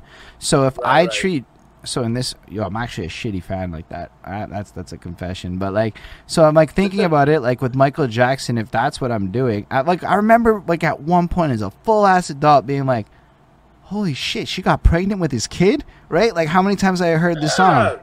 Yeah, And so, dude. yes, it's there, but that is not at all what got me into it. Boom, boom, and then the ows and oh, shit like that. It's like actually Yeah, yeah. the fillers and the ad libs and the way the beat and the groove and the way he's so perfect in the pocket and all the shit that I think Lil Yachty's pretty good at actually is what brought me into a Michael Jackson. And you could say yes when the words are. Let me let me follow up. You're gonna like where it goes when you delve into the words of Billie Jean, you're left completely fulfilled and you want to go back to this song again and again. And I do not think there are very many tracks by these people I'm defending that are that replayable, but I also don't think there are many people that make replayable tracks of the tier of Michael Jackson in, in history. There you go. So, yes, but to say there's no skill, it was the only part I really cared about. I'm being, I'm being, yeah, I'm being over, over I'm being dramatic with that. It takes, you know, you got to be able to fucking record and keep in time and all that. But I feel like it's the engineers on these guys' parts that get way more of the credit than say. Let's not even bring Michael Jackson in though, because that's fucking crazy. What about the but, dudes like, that are the engineers on their own shit doing it? What if you're the engineer doing it then? Doesn't that make it completely different if you're the engineer engineering? Like my boy Shvelly does this. He is debatably so- not I the mean, so do I, yeah. but then he, people that engineer he does a lot of the auto tune and he splashes all this stuff over it and he he just he's really m- almost more into how he can do a take and manipulate it than he is into delivering the like I'm not saying he doesn't deliver the best take but it almost feels like the engineering elements of the song are more interesting to him as a songwriter than the songwriting. I mean, that's gonna be problematic when it comes time to do a live show. But I, I feel that. Actually, he came through and he did his shit. We have it on cam. They held it down. They did their thing. I got all his. How much? How much? uh, Then how much was he actually doing in the No, he- he- phase? I mean, it didn't like sound. Well, he his live was proper. He was just dry vocals on the live, and he delivered the track. It doesn't have to sound the same if you can deliver the track. That's what I was saying. So you almost don't need any of that fancy dancy extra shit. Yeah, but then it's like- dudes rely on that But crap. that's and their song, Mm. if you were to strip all that post production engineering stuff, most of these dudes would sound like a fucking so. embarrassment on the fucking track. But the thing is, is it's aesthetics, right? It's like why do some people like oil paints and why do some people like past? I'm, I'm just I don't actually know that lot about painting. Other paint types. So like acry- Right. acrylic, acrylic's a paint type, I think. Anyway, Yep. so you have all these different stylistic choices that I think are in question, and why do some people like that? I don't know, because stylistically, sometimes you want to be wavy and sometimes you don't want to be wavy. Yeah, that's fair. I'm just saying though, man. Like a lot of these guys, there's a reason you can't do like a fucking. Well, for the most part, an acoustic version of a lot of these trap songs. You're not gonna see Future sit down and do an entire set. Like there's dudes from the, the music I like to listen to. You can strip it down to its bare bone elements. Like I would have loved to see a sort of acoustic version of Billie Jean by Michael Jackson with like a live band and all that stuff. That would have been incredible. A lot of these dudes, what the fuck would XO Tour Llif3 sound like as an acoustic version? And that's where I feel like it's really telling of how much these guys know, bro. That, bro, I rap that song in the shower all the time. So, to me, That's you remember while you rap it, it's playing in your head. no, That's not the actually, I like. Well, I do. I do it like vocally. I try really hard. Actually, that's one of my practice effect songs. So what I like to try to do is practice vocal effects I hear because um like I figure the closest I can get with my voice, the less my engineer has to do. Thus, I'll save money Right? because Yeah, I don't want to learn to engineer right. I just the le- yeah, no, I know. hear that. So like I really actually do what I can to like emulate the effects he puts on his voice while I like it's yo my girlfriend suffers sometimes cuz Oh god. oh man, but like but like it's true. But I got I got better. But like Hour long shower of you wailing along. ah, it's never that bad. It's more like 10 minutes but like yeah, there was a phase where it really was that song for Yeah. cuz like every day. Actually to enunciate it with the s- the sauce he puts on his flow, not the effect, the enunciation he does is really hard, and it, I got fascinated by it. Not not the effects. This is the part where if you're like listening past the effects, you're like, oh, say word. He's still Yeah, like, for that we need to find a dry acapella. If you can pull me a dry acapella, I'll I'll I'll. I'll Nah, you that. just gotta like consider like every dry acapella you've heard. There's like then hearing the mixes after, and you're like, okay, there's just shit you can't engineer, right? Like the the lisp or something, or the the specific. It's that shit that I found he was Yeah. really like interesting on. That got me into it too. And then his flow is fucking early in the, in the reminiscent of what drill would become. Like, and I really like that shit a lot too. I really like the flows on drill music. So that is a caveat. So like I kind of fuck with Pop Smoke, man. That's the funny thing. Pop Smoke's one of my favorite artists out of the, of the last like three years. you want to know a full fuck with Pop confession? Smoke. I think I heard my first Pop Smoke song in the last like three weeks. Nah, I fuck, I fuck with his voice. His voice is incredible, but like it just never Right? worked out like that.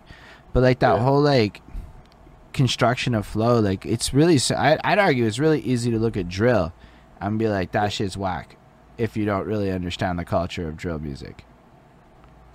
Yeah, no, but I really I feel like I say that way less with drill music than something like these fucking fruity pop fucking pop tart fucking auto tune soap dudes with the little multicolored dreads and the purses and the fucking like, whatever the fuck they do, man. That shit is so fucking not for me, man. That's fair. I don't know. I just I don't know, man. And it, just seeing so many people drooling over and being like, "Oh my god, this guy is just like so artistic with it." And I'm like, "Okay, well, I have to check this out again." And I've given it so many tries, and I just sit there with that. you fucking know you might you might not like it too and that's also just like part of it i think people push push back because of the like humoristic grandiosity of your response to it Sorry, what do you mean? like if you were not like that's no skilled music this shit's other skilled music and you worded it differently like and and just as an example i don't fuck with that i get it it's not my shit i don't think anybody would push it beyond that to be honest yeah Yeah, but it's not that. It's just you just. I just you know you see maybe like news articles and top whatever lists and all this stuff, and I'm just like, holy fuck, how are these dudes being compared in any fucking which way to guys that are like, actually, I could never see myself in in in the next decade achieving their level of skill, and that's again not downsizing what I do or downplaying what I do, but like, just whoa, legendary, and then these fucking kindergarten dudes, you know. It's payola. I mean, that's the answer to your question. Like, I was watching N.O.R.E. on Drink Champs with the Mickey Fax episode, and he was mm. like describing payola before payola, like, or the older version of playlisting, and how you would find the curator guy, and he would get you to the right radio stations and shit. So, like, Yep. yo, so so here's the thing. At work, sometimes we receive um, emails from like major tech news publications and they they give us like solicitation price packages for how much it costs to be on the site.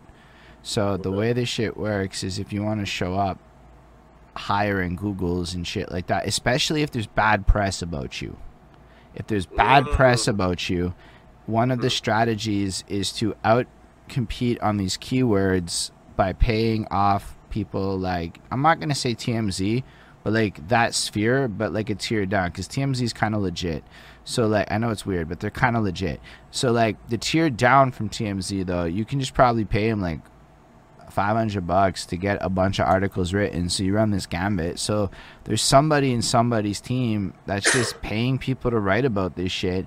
And then you go talk to a lot of pure artist types. I'm gonna put you in that category because you want that like threshold of artistic dopeness which is a compliment to like your perfection and you hear it in your music. Um the way y'all approach marketing and promo and like paying for shit is mad different than the way the next dude might. Oh yeah. Nine times out of ten. And that's what it comes down to. Like yo i'm pretty sure if like you and i were to go out there and come up with a 50k budget plus plus the roi like the merch the this the that like it's doable. It's just a lot of us get so caught up in shit that we never really like pursue that side of the game. Whereas mans who maybe is trying to pop on a trendier sound or whatever who does that side of the game well then it kind of creates a pocket of the internet where after a decade of really shitty media coverage really shitty Yeah. i have no problems with putting a lot of blame on the media some of the shit i see HipHopDX making the clickbait titles is like yo bro like i like you but like like i would love to work for you one day like you but like man your titles are kind of like wild like why is that Mhm. news It's why is that game. No, I like I like what you're saying. Yeah, with the, with the trendiness aspect, yeah, like I can see how maybe what I'm focusing on is because yeah, it's just being fucking heavily pushed and presented and stuff. But like I know a lot of these dudes, man. There's like maybe one or two songs for some of these artists where I'm like, shit, there we go. There's something that a sparkle of light in the in the sea of just like um, generic. Been there, done that. Like there are, I want these dudes just making unique music that's true to them, and maybe that is what they're doing. And I'm just Well, not latching on to it. I think Fuck. it's because a lot of people, I know it's going to sound wild, but would rather make money. Not crazy Yes. money. I don't Yeah. even mean crazy money. I mean, if I'm being Just 100% honest, if I had to behind the scenes write some shitty music for people and that would like get me, I mean, the dribblest, whatever, everything you hate Well, I'm down to write for other people, sure. right? Yeah, Like yeah. so like contributing to everything that we're complaining about. Like if somebody really put an offer in my face that was like proper proper, yo bro, I'm gonna contribute to the poison as much as anybody else does. Cause why like at this point in my yo, it's shit isn't getting easier in Canada. We have like an Right. election all of a sudden. like all of a sudden. I don't know if the Yeah. campaign signs are up in your part of town, but it like hit me today I don't see 'Cause shit yet, they're- really. up in my part of town and I'm like, "Oh, oh, that's Trudeau's face is up again." no, for fuck's sake. Bro, I can, yeah, I can see that. Anyway, Yo, but one like, sec, bro. Let me let me grab a quick beer. yeah, do your beer thing. break. All right. Meanwhile, we're gonna prep something for when he gets back, because uh, believe it or not, there's like a, a, a thing we have to discuss with Mister Eulogy. Is it this screen? And I need to click this button. Boom. There, that's my screen, and I'm gonna run this clip right quick because Oh, if- you know what? If you're doing some, I'm gonna I'm gonna I'm gonna bring the bottle. Well, I'm- too. I'm Two gonna- yeah, you could you'll be like not so visible, but yeah, we are doing something right now. We're gonna watch a little video because It's just one of those nights eulogy. This is what part twos are. They're not the same as the part ones. They're just not the same experience at all. All right. Let me know when you're back. What up? I'm hitting the the button over here. Whoops, wrong place. Boom. This is a clip we have that we need to watch. It's called JS No Regard Challenges Eulogy to a Rap Duel. because allow me to be clear. JS was not happy, and we're gonna we're gonna do this. He was not happy that he did not win the lose weight contest, and being one of the top six entries was not enough for him. He felt that, and his entry, very good entry. Your entry, very good entry. End of the day, eulogy's entry is the winning entry. So, believe it or not, this man was a little tipsy in my apartment going on for a minute. Then we do an interview to promote his documentary because whatever, whatever, this guy just fucking rented out the movie theater and had a profitable event with his Yeah, documentary shout to him, screening. bro. I Okay, saw look. that, man. I was paying attention to that. That's and I'm like, okay. And his music, I love it. So I like both your shits. Completely different worlds. So then we got this moment right over here. Let me click that button. This is ours. Point of no regard. That's the point, and the point you're making is what it is. Oh, and by the way, I gotta like, cut this clip and use this. Holden robbed me on that uh, lose weight no challenge, and uh, let's make a fun competition. Who won? It was eulogy. Eulogy. All right. Yeah. Let's uh, let's drop a 16 or a 16 or a 32. Let's do a little something competitively and see who uh, who comes out better. Maybe Holden could put it up as a little contest on his page of just undilutedly who has the best verse. It doesn't got to be lyrically the best verse. It could be beat. It just all around package that's you delivering something, I'm delivering something. Shout out to you for winning, but I know this guy robbed me. We gotta cut this clip and we can post it. Let's make something fun out of this eulogy. Eulogy. Don't was- make this my eulogy. Eulogy. This was unscripted on my end. I had no idea this was coming. This just popped up. All right, we'll get it. Yo, straight up, Bonnie and Bonnie. And then when I win, I want my money from that last contest I lost.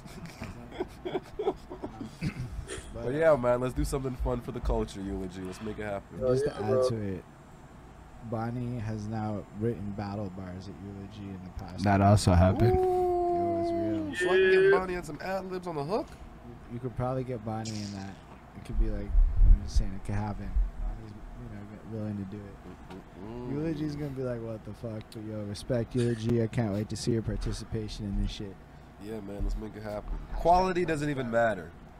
Let's just go. Who has a hotter verse? Good old hip hop. And you make a little something out of it. Here- make it here's what's up. I'm gonna have zero part of the judging, so that I don't have to listen to any part of being asked why. I don't want you there anyway. There we go. I, just- I want to spectate this and host this motherfucker. Yo, eulogy, let's do it. Could we get some judges? Maybe we get like a panel. No, we'll get a panel. Like we can make this a little Your something, lady you friend know, so Bonnie it's can not even just be a one judge. person. Like have like three, four judges. Eulogy can bring like two judges. You, bring like two judges, and I'll I'll find. Nah, we don't bring the judges. Neutral. No, we don't bring judges. judges. Fine, I'll go find people that are unrelated to Unrelated to us, exactly. No bias. Bang, bang, diggity. Like Willie Scandals don't give a fuck. He'll be unapologetic, hundred percent. Bro, we could just get skin deep up Behind the suit podcast. I'm You See, kidding. we, I was like, get skin deep in there.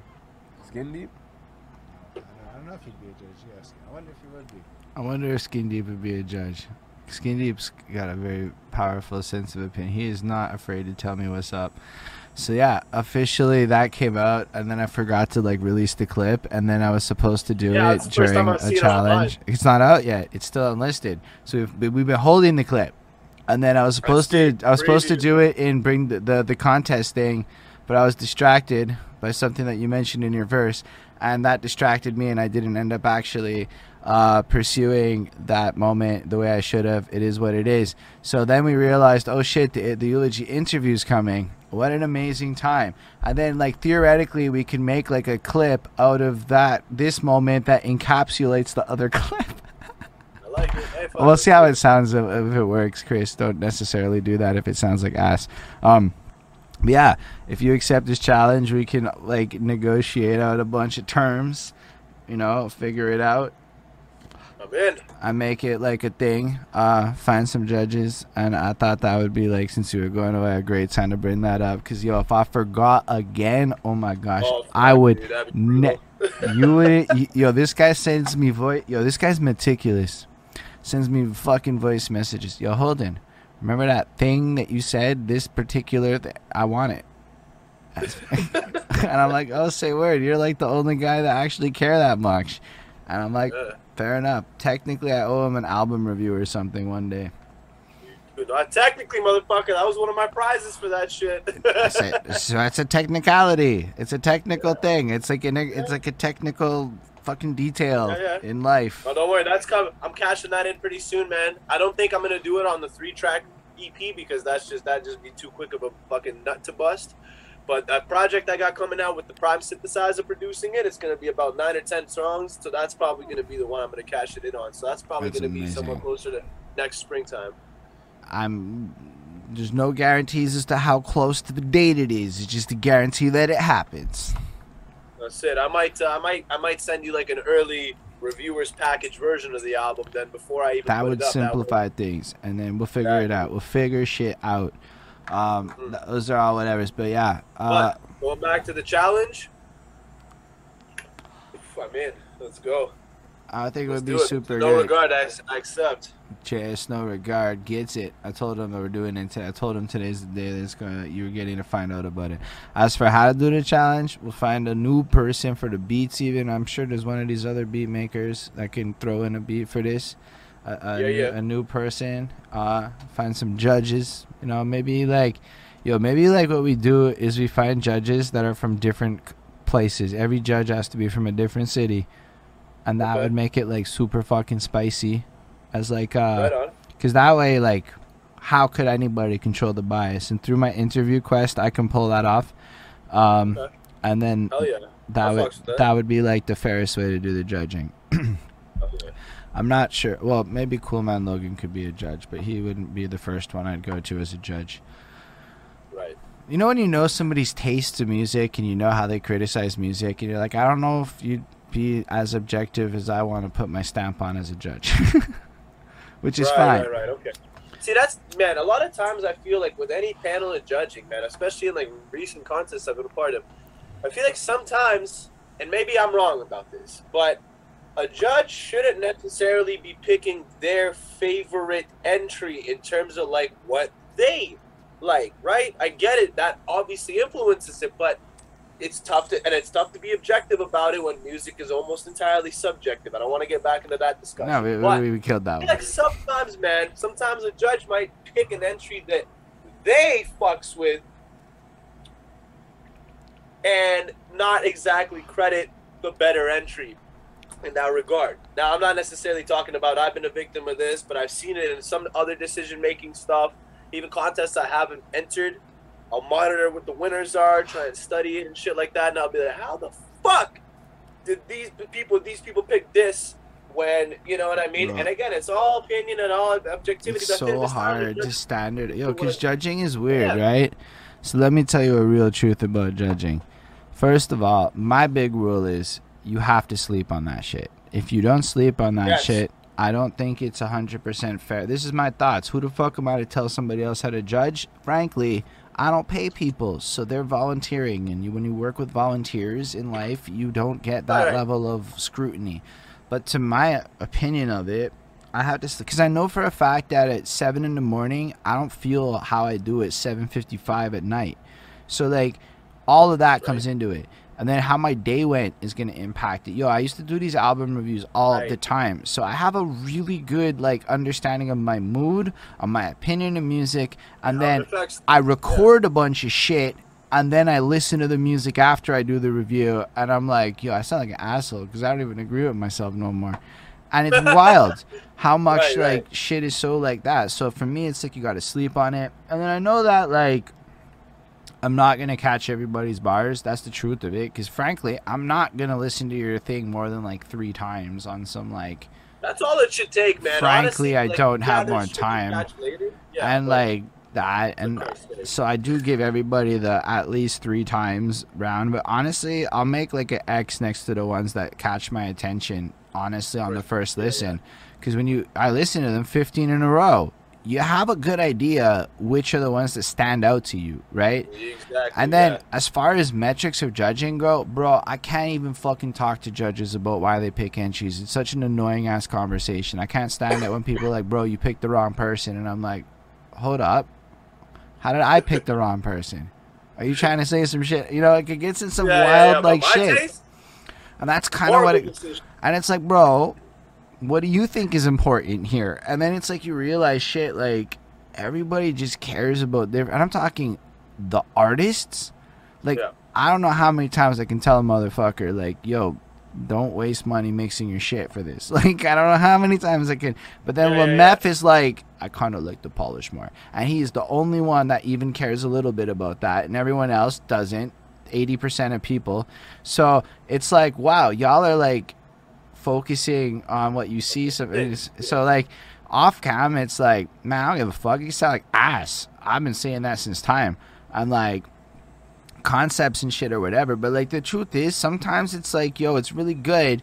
But then the guy coming right after you in the list, unfortunately, changed my opinion. And then had it been sequence difference, like an album, Yo, I was just gonna say that's such a good point, man. The way you fucking listen, which to the I do fucking album. linearly. I do it in order of a time list. Yes. So that's how it works out for me. But like the truth is is I could go back to the fucking volume 7 shit and pick three different people today. Right, but that's the nature of the fucking exactly, man. I'm not just you know I'm not trying to sound like a sourpuss or anything. I'm just saying I feel like the way the only way to combat that is you get more judges. Right. That's You why I have panel of 5 judges. Yeah, well, 5 to me is fair and let's be real. Willie Scandals and Lumef are like an apple and a fucking orange. Bonnie's favorite rapper is Iggy delicious Azalea. Bonnie's favorite rapper is Iggy Azalea. Chris Chrome probably puts flow over everything, to be real with you, because sometimes he gives me shit back, and I'm going, did we listen to the same entries, Chris?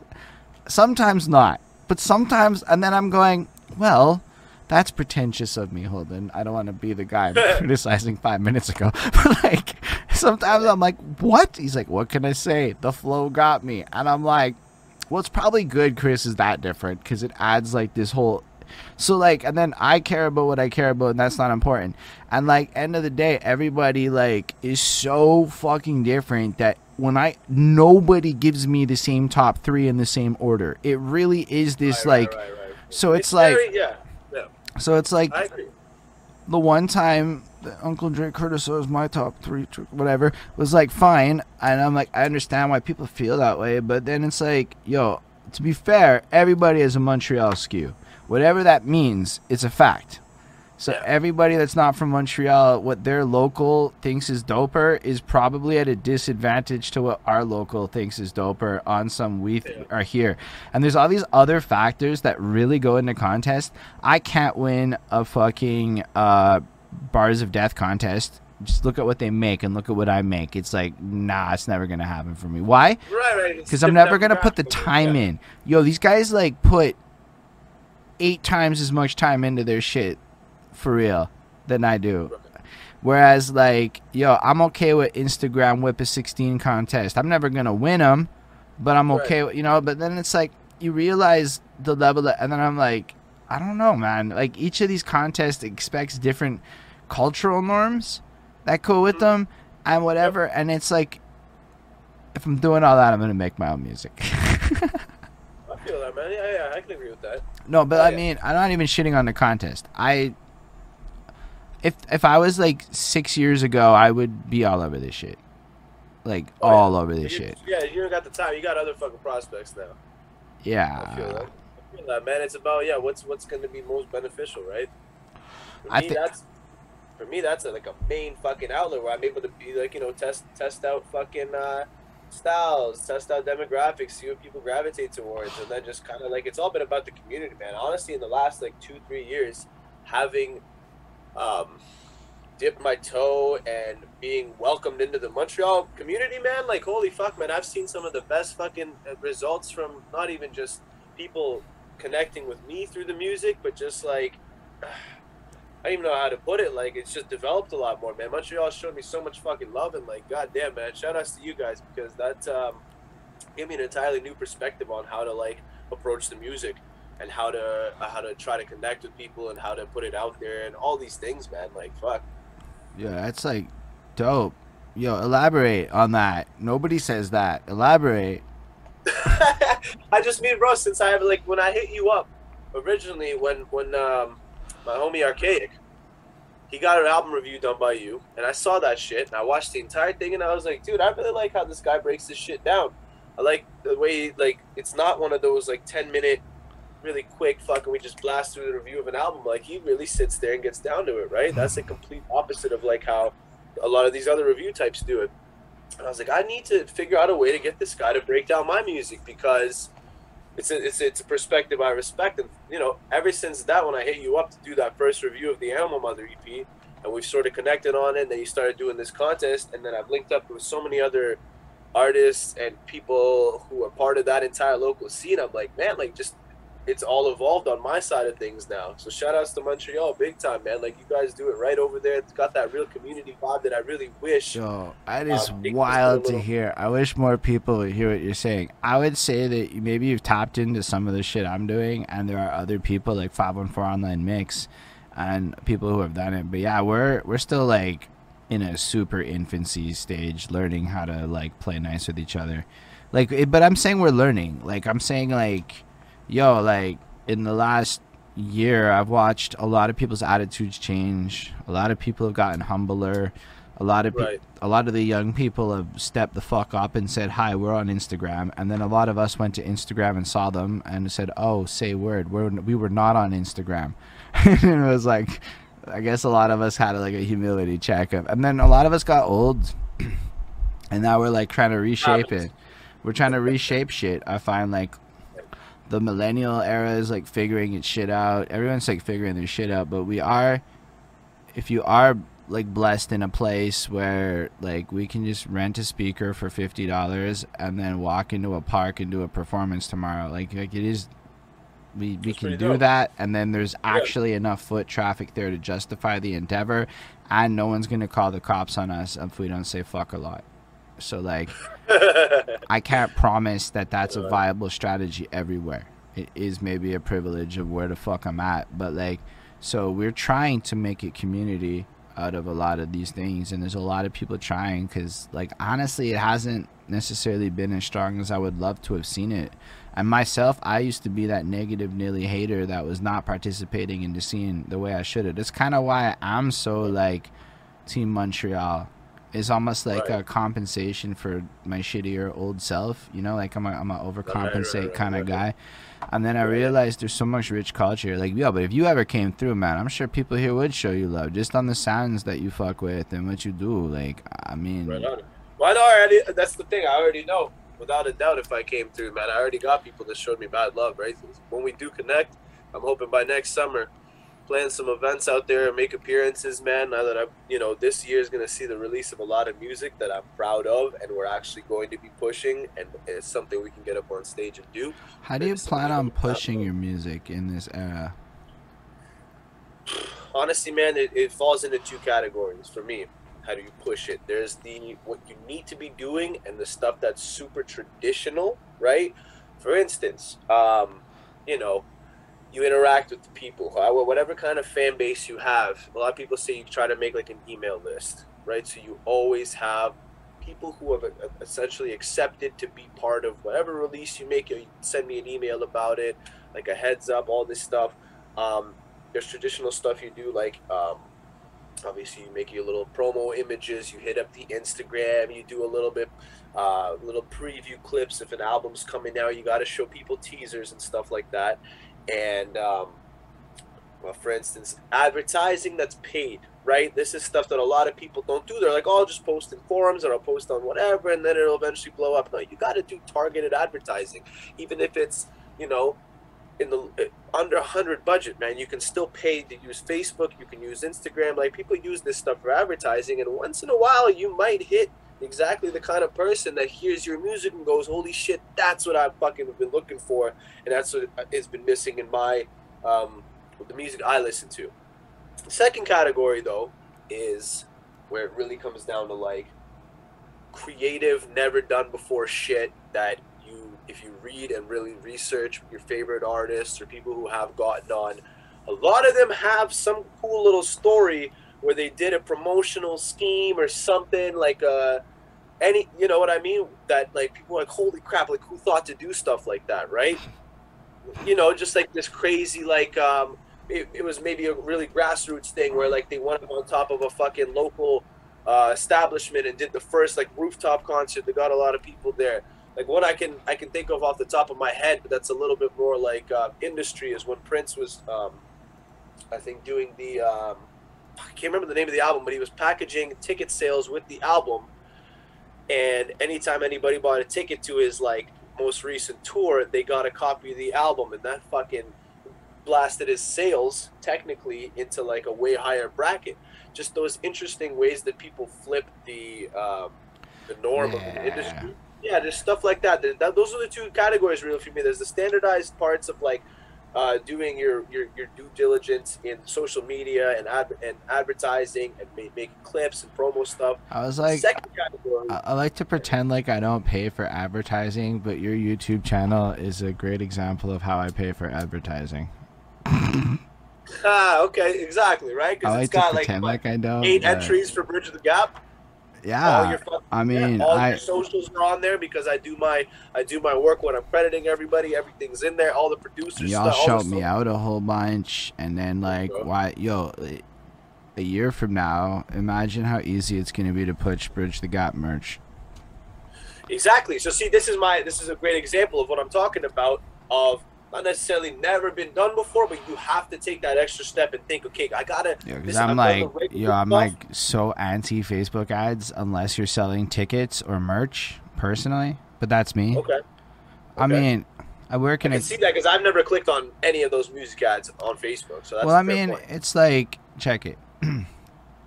Companies put five figure, six figure budgets into the same ad space you're competing for, even with targeted ads, because you're being shut up, Max, with the follow. Up. So you're being like targeted, in my opinion, by like, yo, because you're be, you might be targeted as like a sports enthusiast by a company with a much bigger budget than the hip hop guy targeting you, and regardless of keyword rates, I don't actually know. I don't go that deep into paid. It's never been my interest. I'm mad into SEO organic. Now organic is slow, so most people don't want it. But uh, I don't know. It's good, like for brand reputation. If you can come up with crazy organic moves, that's when people talk about you. So I'm all with the alternate shit. And yo, the second I have shit to sell, I'm all about that paid shit. But I don't.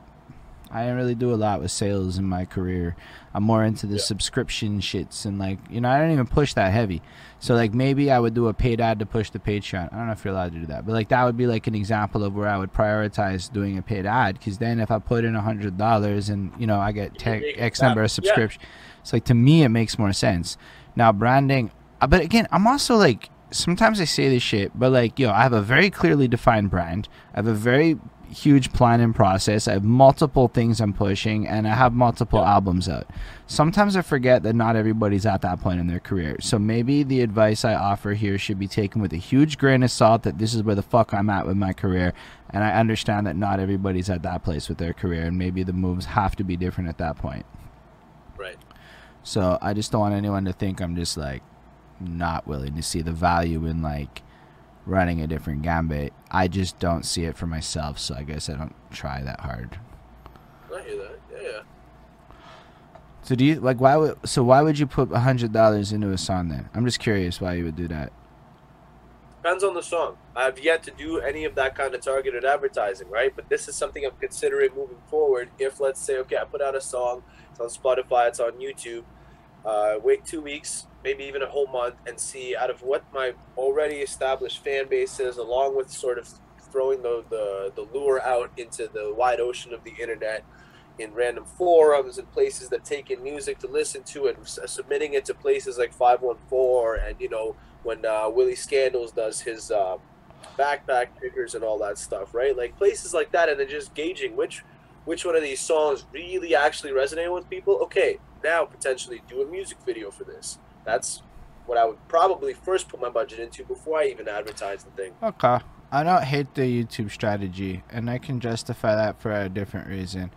Um, yo, nobody clicks on a video at 85 views a fucking past a week.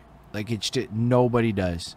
Like you have to hit a Yeah. hundred views to even get any kind of trickle traffic. So there is like a literal threshold where I feel like psychologically people are not necessarily going to do it. So yo, I'm sure that having 47,000 fucking views on a video actually has a potential for ROI that is there Yeah. down Yeah. the line, even if it's not immediate. Yeah. So I'm not hating that. And people, man, they see that number, they're like, oh, everybody Okay. else is fucking fucking with it, right? Mm. That's a big thing. Like just just certain songs I know that have a video and have gotten past, let's say, the 500 view mark. That immediately is an entire different caliber. of Now that you're sharing it with people and they click it, they're like, okay, let's see what the fuck this. So wait, you're saying 500s we're sharing? Okay. 500?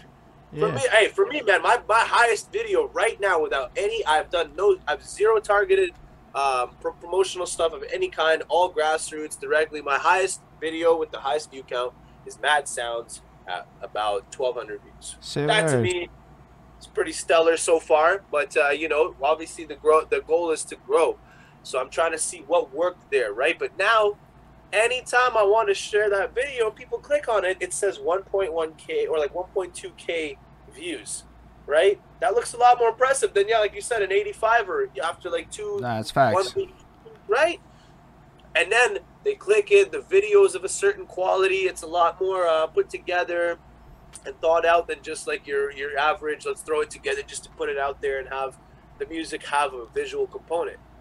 Those two factors, I think, the 1.2k views along with a visual, goes a fucking long way. So those are always my two primary. I'll give you that. right? I feel like I tried harder with the lose weight video than I tried with my other videos. We got a gimbal and like put some effort into some of the goofy elements we try with it. Yeah. And it, I just checked. It's at like 512. I'm like, oh, say a word. It was at like 350 last time I checked. Uh, There you go. and I mean, it is what it is, right? Like there is an element to it, and I mean, I, I have a lot of reasons why right now I don't want to put money into shit because I'm a firm believer of if I can't consistently do it, I don't want to start it. It's not sustainable. and I do yeah. not have that budget over time. I know that, right? I actually budget other things right now, and it's worth it. Like paying Chris to chop up these videos and shit. Oh my fucking god, dude! Like, oh my god, I don't have to video edit anymore. I do no. I haven't had to really video edit this year. My life got better. Like my quality of happiness improved. Well, that is you continue out the work. Yeah, of course, that's gonna happen. Yeah, Bro, I did all the video editing until I started paying Chris, and then it was like, done deal. Now you have an entire yeah free right hand to do stuff. Yeah, I feel that, bro. But yeah, for instance, like with my new project that's coming out, um, the Chuck Lenetti Eulogy EP, I have filmed what has amounted to some promo clips, but there's no music video being cooked yet. Mm, Because I'm waiting and seeing once I release these tracks, is the song that I want to do a music video for gonna react the way I want it to within the first two three weeks, and then I will pay put money into this and make the music video, and then push that one harder with targeted ads. There's levels and like thresholds to Yo, where it has if you were to like go one step further and do a merch drop, I would just say your plan's complete. Cause like the merch drop is where you make back all the investment, right? Like that's really I where. have merch that I'm sitting on. I got a fucking No, yeah, but, like, I'm 'cause, wearing like, if you look right at, now, like, bro. But like, otherwise, no, baby. so like, yo, if you look at like what Jake Paul and them do, whatever you feel about them, they'll like make the merch drop specific to the video. Right. So it's like if you have these campaigns and you almost come up with like a specific merch drop linked to that particular video, to me, you're really selling shirts now, and Yeah. that makes sense to me. Okay, like that makes sense to me. is just a clothing commercial almost for that shit. Exactly. Even the song, even the music video, all of it is to sell the shirt. That makes sense to me. Like that has like a business case that like Yep. I see the value in. Where yeah, okay, I gotta get my merch shit unlocked. but like in general, like that's the kind of thinking where I feel like I don't see that last step where I'm like, nah, I'm like, what do you do after you get your 40k views? right. then what? You don't even have a Patreon. Yo, you're not getting it on YouTube money. It's not YouTube money, trust. Like, so what is the follow up? So like a good funnel is Follow up powerful. is definitely merch. Hell yeah, man! Like I got merch sitting right that I'm sitting on right now. What I'm waiting for is to be able to sort of crack through that that sort of minuscule glass ceiling that I'm at right now, where I need to consistently start to draw. May I ask a question related to merch? Sure. If somebody wants to buy eulogy merch right now, can they hit you up in the DMs and buy your merch?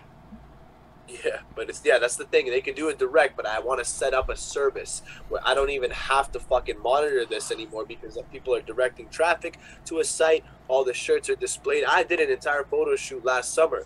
I got people modeling my stuff, and I'm sitting on these photos because I'm waiting for the right time. And I think that now that Otherwise Known is coming back into the picture, and we're releasing music soon, a lot of that merch is old otherwise known. It's tour merch it's merch it's merch from when we were doing our initial run of shirts and hats with the logo on it.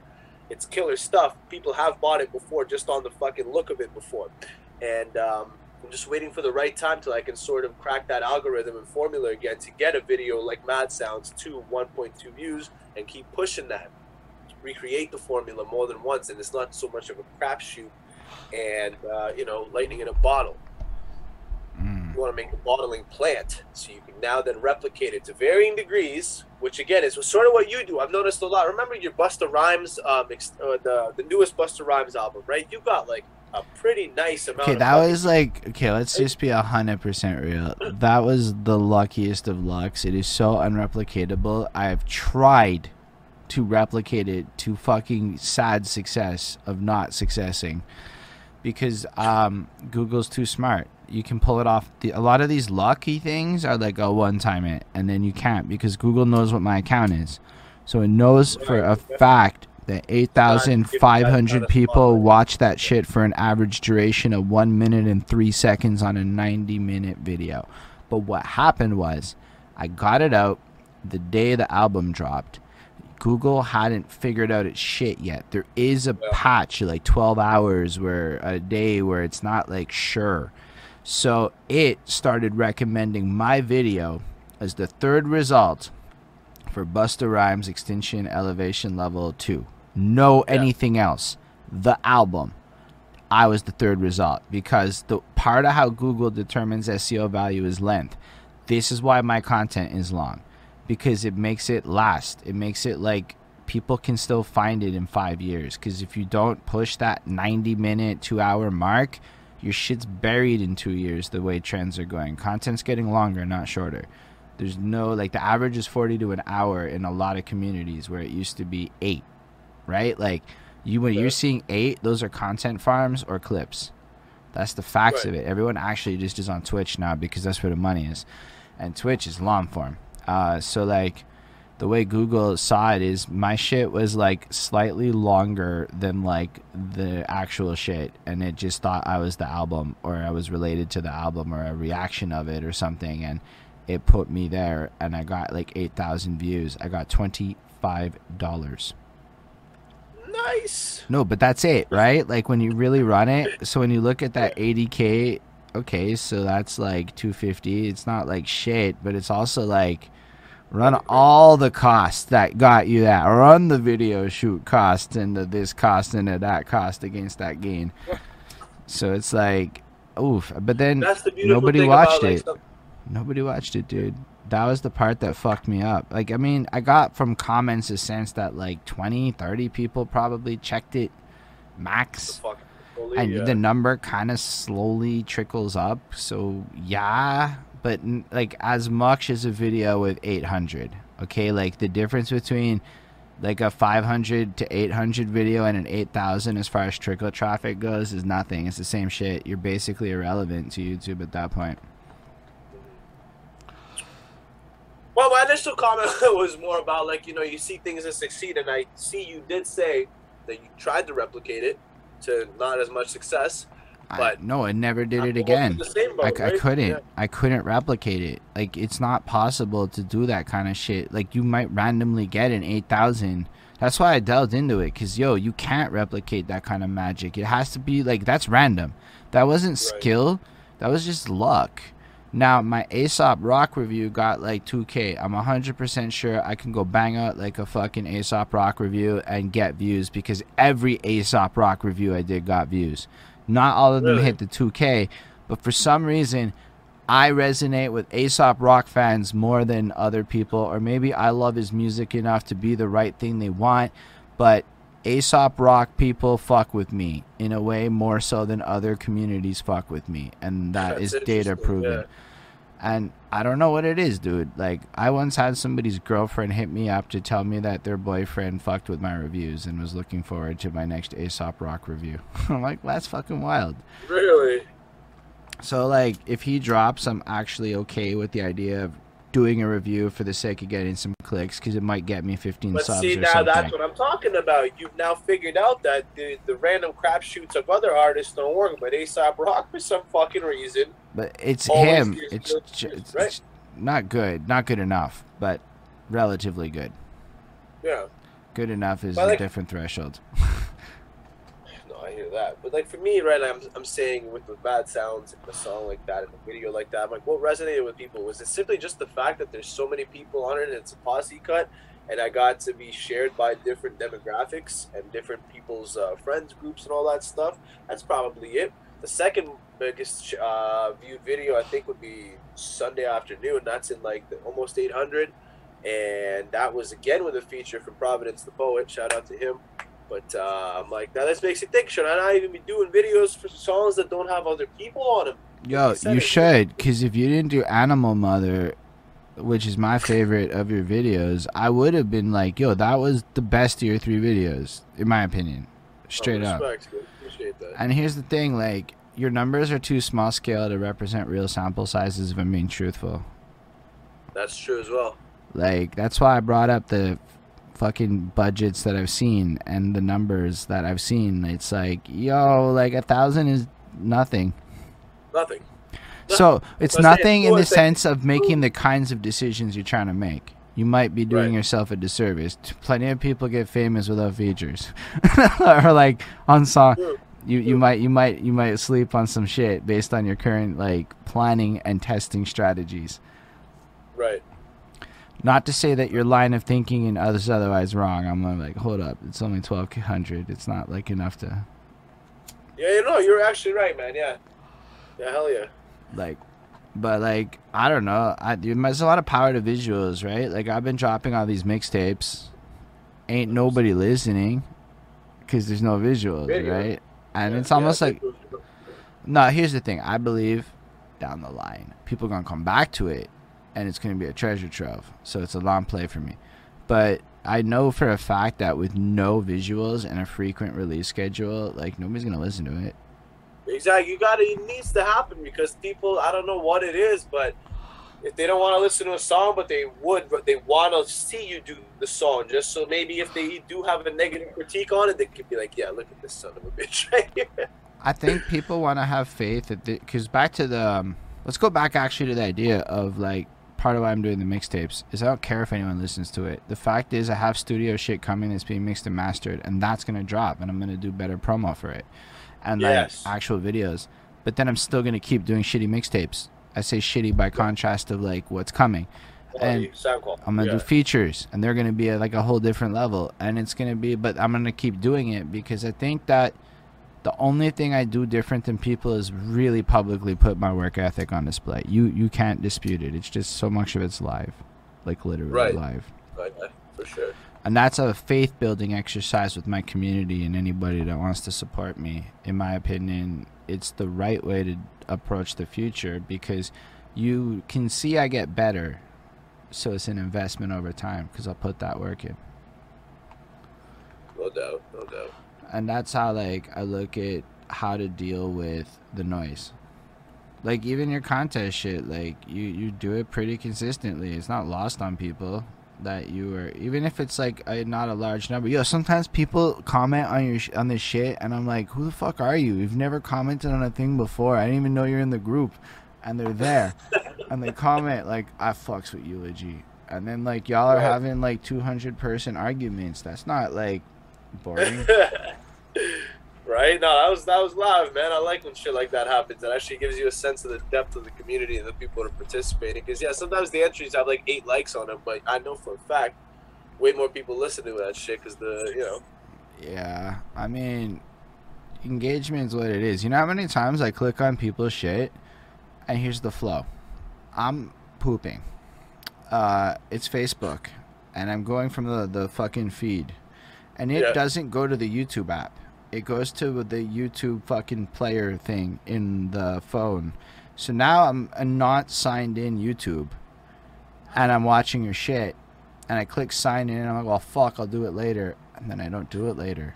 Do you know how many times that happens to me for people where I contribute to your views and I can't contribute because of how Facebook works on my Android? Just to give an example of the number of thi- or TV. You ever done this shit on a TV? Is wild. It took me like five minutes to learn how to like a video on the TV because I don't know how people ever use fucking remote controls once upon a time. How you can like videos on TV? I don't even know that shit. I don't even watch TV. It's all like streaming services, bro. Well, I'm telling you, YouTube videos. There's a some Oh yeah. hidden. Oh, I see what you mean with the boom, boom, boom. Yeah, yeah, yeah. Fuck remotes, dude. I just want that voice action. So that's what I'm saying though. Like, how many people might be on a TV or something, or in their car or something? They just can't fucking like it when they watch Yeah. it. So like, there's a percent, or like the way Facebook groups work. I see. I don't know if you see how many people see a post, but I see how many people see a post, and like sometimes it'll be like 56. mine, Yeah. It'll be like 56 people seen the post. I'm like, okay, so that means an actual eight people saw the post, because it counts everything as a seen the post. Yeah. That doesn't mean. tab open with that shit. Yeah. I mean, I don't mean you've seen shit. You might have clicked a notification and then clicked off because you were like, I'm at work. I don't care. Ooh. Okay. and so all that. of these things play into the behavior. Facebook is something I'm really knowledgeable about for the non-paid side because I like it's my day job shit and like I read I read the Zucky report every year where he brags about the ways he throttles organic. Zucky. Nah, I don't. Yo, do you fucks with the talk? Are you on the talk? The? TikTok, my guy. The Oh, TikTok. no. Not really. No, I like. I'll see videos off TikTok. I don't have one or make TikToks. I understand the, the potential of it, but uh, I don't got the time. Bro, you know what I do? I pull up. I haven't done it in a week because I I'm I'm like I got a vacation soon, so sometimes I slow down right before a vacation because I'm just like whatever. But like I'll pull up my phone, bro, and I'll just make like 45 second raps at my phone, and then I'll publish it to TikTok. Right. And then Seeb Dread, the homeboy, started TikToking at me, and then Beats by Travis Ray started making songs of our downloaded TikToks. Amazing. So See, that's cool. That's the cool, only that's cool. justification I can give you for non time intensive ways that it could be interesting. And then you go out and I tag Eulogy and I'm like, Good morning, Eulogy. I see you over there. I hope you have a good day doing some carpentry shits. Go get it, get it, get it. And then that's it. I tag you, boom. Then you see that, you're like, come on, Holden, I told you to fuck off for tagging me on this TikTok. You know, you know?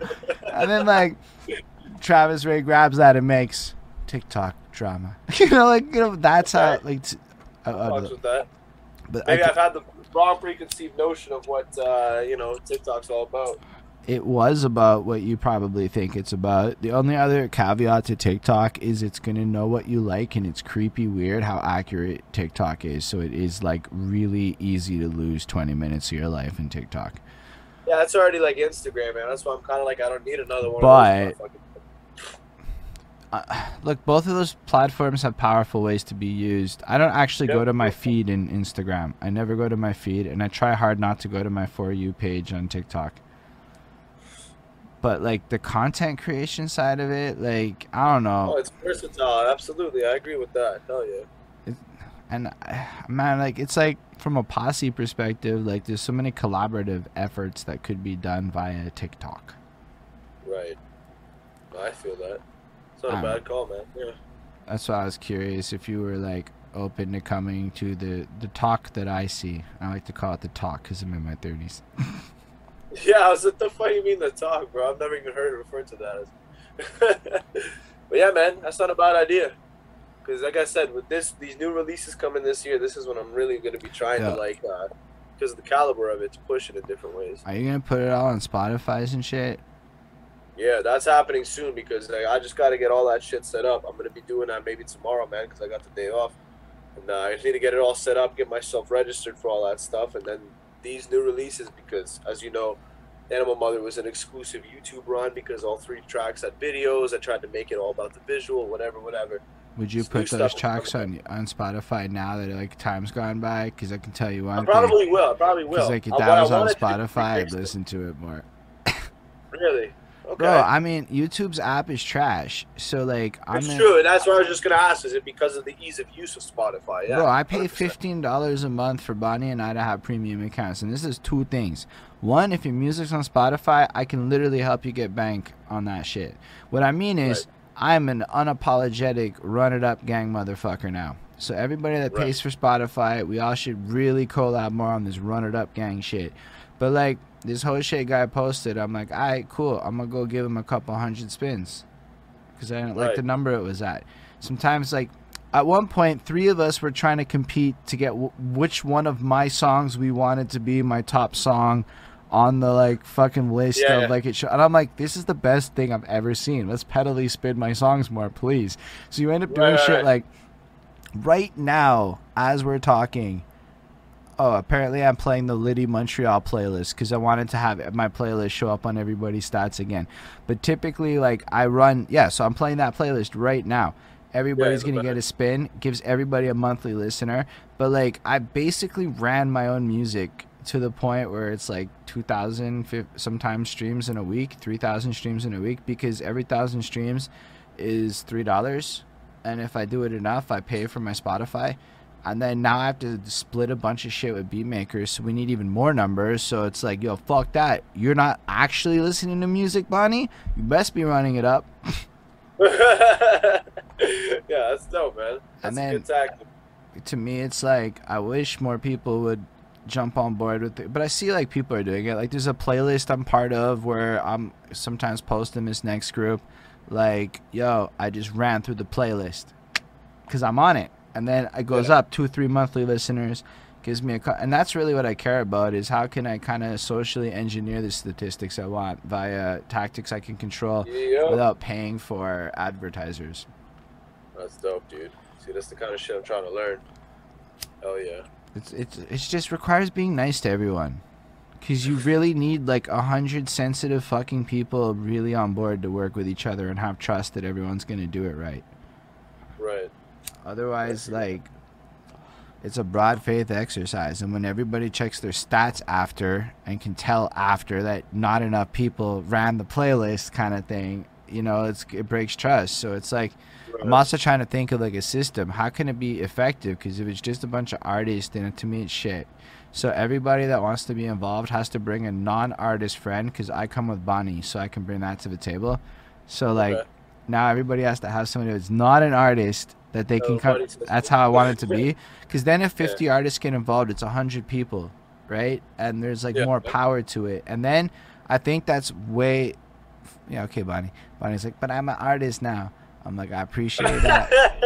I was waiting for that. It's like, okay, gonna say, yeah. I hear you, I hear you, but like in the context of this shit, you're like under my label of sorts. Your wins are my wins. So I come with a bunny. it was like definitely not an artist in the context we're discussing with regards to self promotion. Um, and like then I thought to myself, okay, so that would also be like a filtering process, right? If you can't find a person that dedicated to your shit, like a girlfriend or a best friend or a homie that can run the spinning game with you, then that's a cool filtering mechanism. And then I just didn't really roll it out because life. But like that's in my head how I'm like, cause yo, then if it's with 200 people, bro, you know when you see somebody with 250 monthly listeners, you're like, oh, say word. It's not the same as spins because that's like you had 250 fucking people play your shit this month. That's more Right, than right, me. right. That's hard to get. Yo, Boy, man, my that's a good max point. is 55 that I've gotten organic. Organic, right? But it's all about yeah, the perception of it. No one's gonna. You could be the greatest fucking musical of all time. They come on the page and it's like one listen. But check it. Now, if 200 people take your new single and run it for three fucking days straight, you might trigger the algorithms. Right.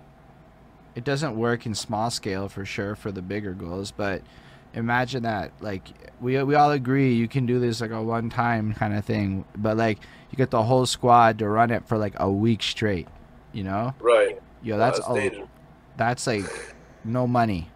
That's that's like the bigger moves. That that's how it works though. So that's why it's like, yeah, everybody got to be nice to those people that are in genres we don't necessarily like. I promise we need them. Okay. That's all about community. Hell yeah. That's a great tactic, man. Fuck yeah. Yeah, anybody I've seen succeeding in the cheer of what I'm trying to at least accomplish is really doing it on that. Like it's numbers. Like this bridge the gap of bars is expensive.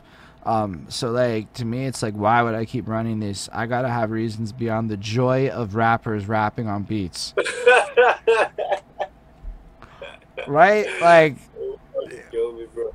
I mean I like it. The It's joy of rappers rapping. Like, I mean, it's, bro, you gotta understand, there's a part of me that's like, wow, there are like people that are really impacted by this experience in ways that I am personally not impacted by. To me, it's not even the same perception. I'm baffled. I'm like, oh my God, I have to keep this alive. It's more like, it's baffling. I'm like, What have I "Ah." created? kinda. I was like not expecting it to be like, I wasn't expecting it to be like this without growth. Right? Like, Right. It's this, but like, it's not cool enough to get sponsors and shit. Maybe it's cooler now. Maybe I could get sponsors now. I don't actually know. I haven't looked that deep into it. But like, no, I mean, but then it's like, yo, y'all can go find me sponsors. If you want better prizes, go get me sponsors. I gotta do the goddamn legwork. God damn it. I mean, yeah, if people want to build it, if if you want to like, if you see yourself like going, okay, this bridge the gap of bar shit, if it grows and I'm a star in this community, I can profit in this such way, then yeah, actually, I know it's like what it is, but that's kind of where people need to look at it, because trust, I don't, I'm not good at that. I'm not a salesman. I ain't never sold a fucking dime in my life. you never sold any merch? Liar. Nah, I don't. I don't, dude. I'm anybody that knows me knows I am like, I'll debate you all in, but like, sale. I'm a customer service G. It's different. I could retain money like a You motherfucker. know, You've gotten a few Montreal's finest sales, bro. They're not even. That's not even my brand.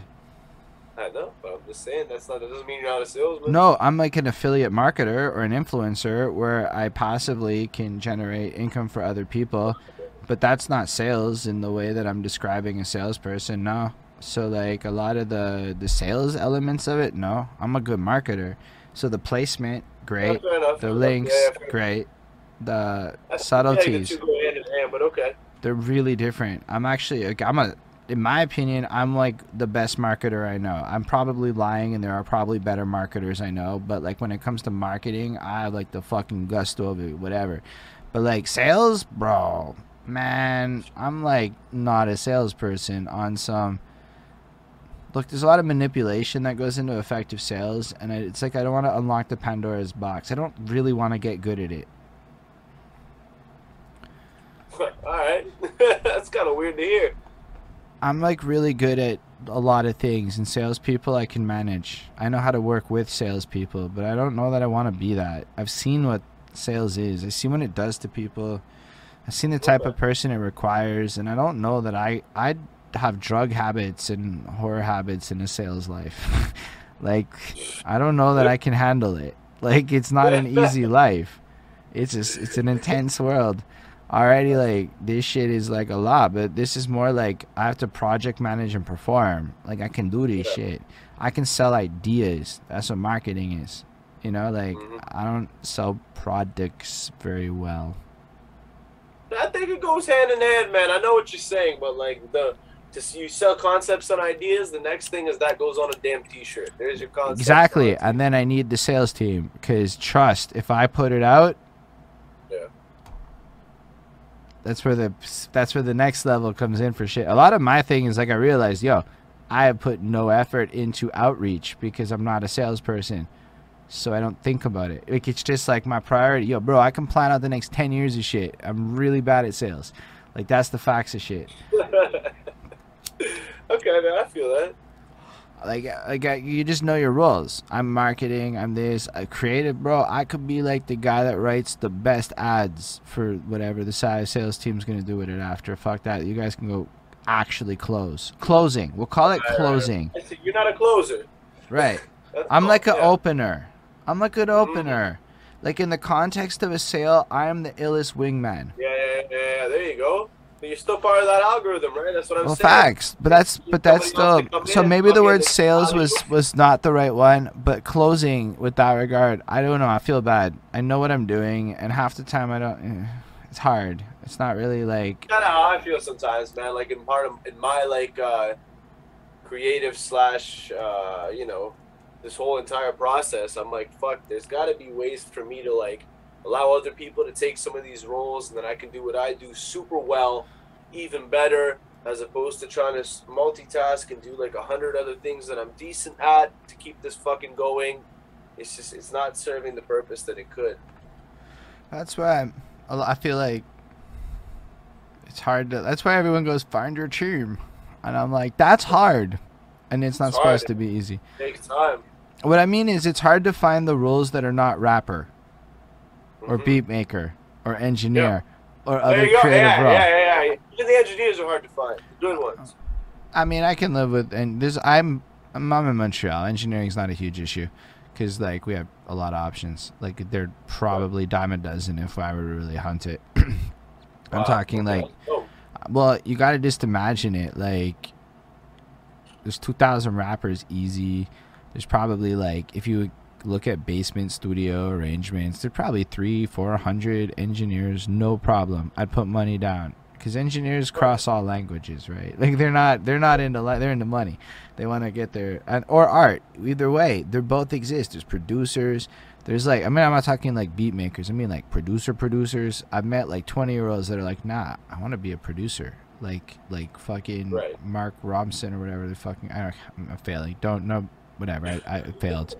I know I did it bad. Those producer producer guys, you know, like, and so like, maybe geography plays into that a bit. So there's a lot of options in in the city that I know of, but like, when it comes to like person to upload YouTube video, oh, ain't a person to be fucking found. God, what I could do if I wasn't spending hours on uploading shit, or Bonnie wasn't spending hours on uploading shit. Ain't a person to be fucking found. All that that's got to get done. Shout out to Yeah. Alice for jumping on that like Instagram for the clips channel for Crossroad.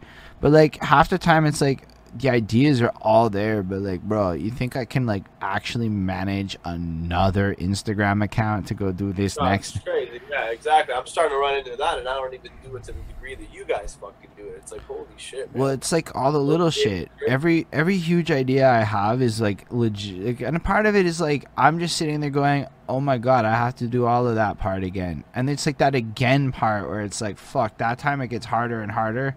I'm getting over myself, and I'm gonna go do grunt work like I gotta go do, cause. But like end of the day, like yo, a lot of the shit is like, man, I gotta go upload this to YouTube. I gotta think of this line of copy. I gotta put keywords on this video. like all this shit, I gotta convert that one, upload it to the podcast website. It's like all of this shit, and then talking to people. Mm. You know, like when you, when y'all feel away and show up in my DMs. Way honing.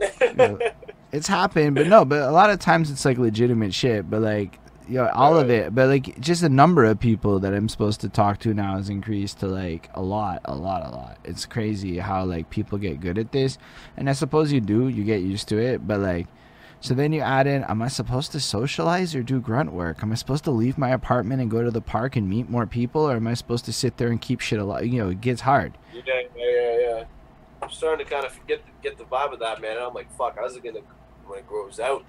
When it gets bigger, like fuck, it's gonna be tough. But uh, you know, that's what I'm trying to keep in mind. I'm trying not to expand my appetite more than I can actually fucking eat. You know, so I'm trying to be like, okay, you can do a music video every couple of months. You can record this amount of songs yourself because I do it all at my on my fucking crib. I fucking record. I fucking you know I do all the mixing. I do all this shit. I got beat makers and I got people who feature and do music with me. But everything after the fact, the single arts, all the visuals, that's me. The, the only thing I don't do is music video editing because I would that would just be like holy fuck. Now I'm fucking buried, right? Yeah, Yeah, I I don't know. I just like, and but the problem is, is like, I think, and it's just within myself too, and I think a lot of us can probably empathize. Is where the fuck do you go to find in your regular life the business student that wants to fuck with the rapper? Like, right? Like, Yeah, man. Fuck. like, like that's the part where it's like a lot of people are like, I've struggled on this. fr-" I'm like, I'm 33 years old. All the old people my age go, oh, you're talking rap business, and they're gonna go now play crypto games and shit. Um, and then like, yo, like you get to this point of like grassroots shit, and you're like, yo, but for real, everybody's a not. They don't care about SEO. like nobody cares about this shit. Like, oh wow, that's like a lot of people that also don't care about this shit, and that's my problem. Is I can't. And then the problem, you find a good business person, they're like, oh, say word, and then they already have 17 ideas in place, and you're like, you're busy, or yeah. and this is the bane of my fucking existence. I just had a kid. Uh, fucking kids, man. Nah, kids are wonderful. But those four words are the worst words to hear in any situation when you vibe with somebody on a business level. Yeah. But yeah. sure. I get that, man. But like, um, yeah, dude. Honestly, that where's the Russell Simmons to my like, uh, you know, Rick Rubin? You, you gotta have the fucking the business side of it. It's almost more important than the fucking product side because a product is just an innate object unless you put it into the minds and hands of people and actually make that sell. Yeah, and at the end of the day, as much as like, as much as you might not like why I like certain people, part of the things that impress me is their ability to connect with people in mass scale. And it's undeniable that a lot of edgy people fucks with some of these people. A lot of young people fuck with them. A lot of emotionally whatever people fuck with people, and that's like wow, say a word. And then when I think about it, it's like that's community fundamentally. However we get there, and I find it's it's it's a challenge, but like it's my obsession too. I obsess about like, but that's why I went to local. I'm like, I don't know, I don't know how to create community except for the things I know. So I know I like music shit. I know I kind of like Montreal because it's dope. And no, it really is. It's weird. It's a complex city, but it's dope.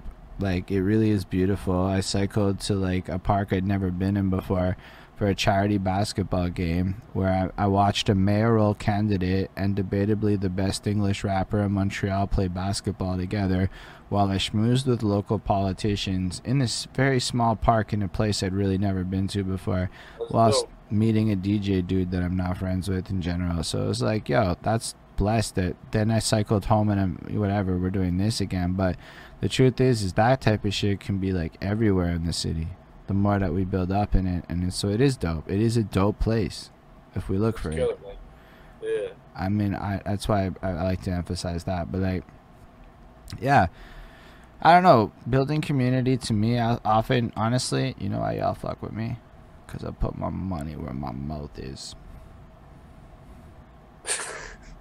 Bro, you think y'all paid attention before I started giving money away every month? Some of y'all might have, but nah. Like to Yeah, the degree, to the extent, and even like people that like don't give a fuck about the contest have watched me update my like Facebook shit month over month with the shitty colors and the lack of branding and crap. Like it's almost like, oh, Canva's So dope. important. Yeah, it's because I like to goof on people who do really nice graphics.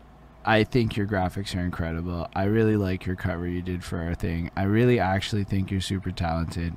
I think it's like unnecessary in my opinion if like to the degree of art you do. Not to say that it's unnecessary in the sense of a good art project, Right. but I deliberately sometimes try to put out some really bad looking shit just to see if people give a shit and A single art. I mean, my hope is that I go viral with the worst cover art.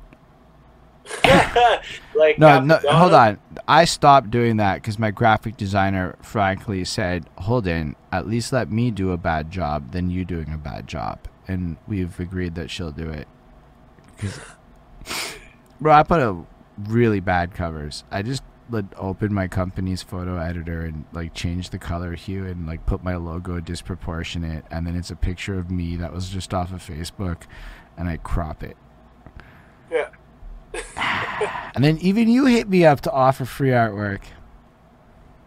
Yeah, probably did. I, that was that was that was when I was trying to get my in with people. I've made I've made a few sales on single arts and stuff like that, but most of the time it's just to like get the practice in, man. I if I stagnate too much and don't do my own stuff, like I did some stuff for Hysteria, I did. Yo, are you guys like like you and Hysteria are homeboys now? Like I'm like, hold up. Yeah, did, man, we linked did up they the like contest. meet in my Yeah. contest and make music together? Yeah, dude, it's powerful stuff, right? Kind of. It's sweet. it's adorable, even.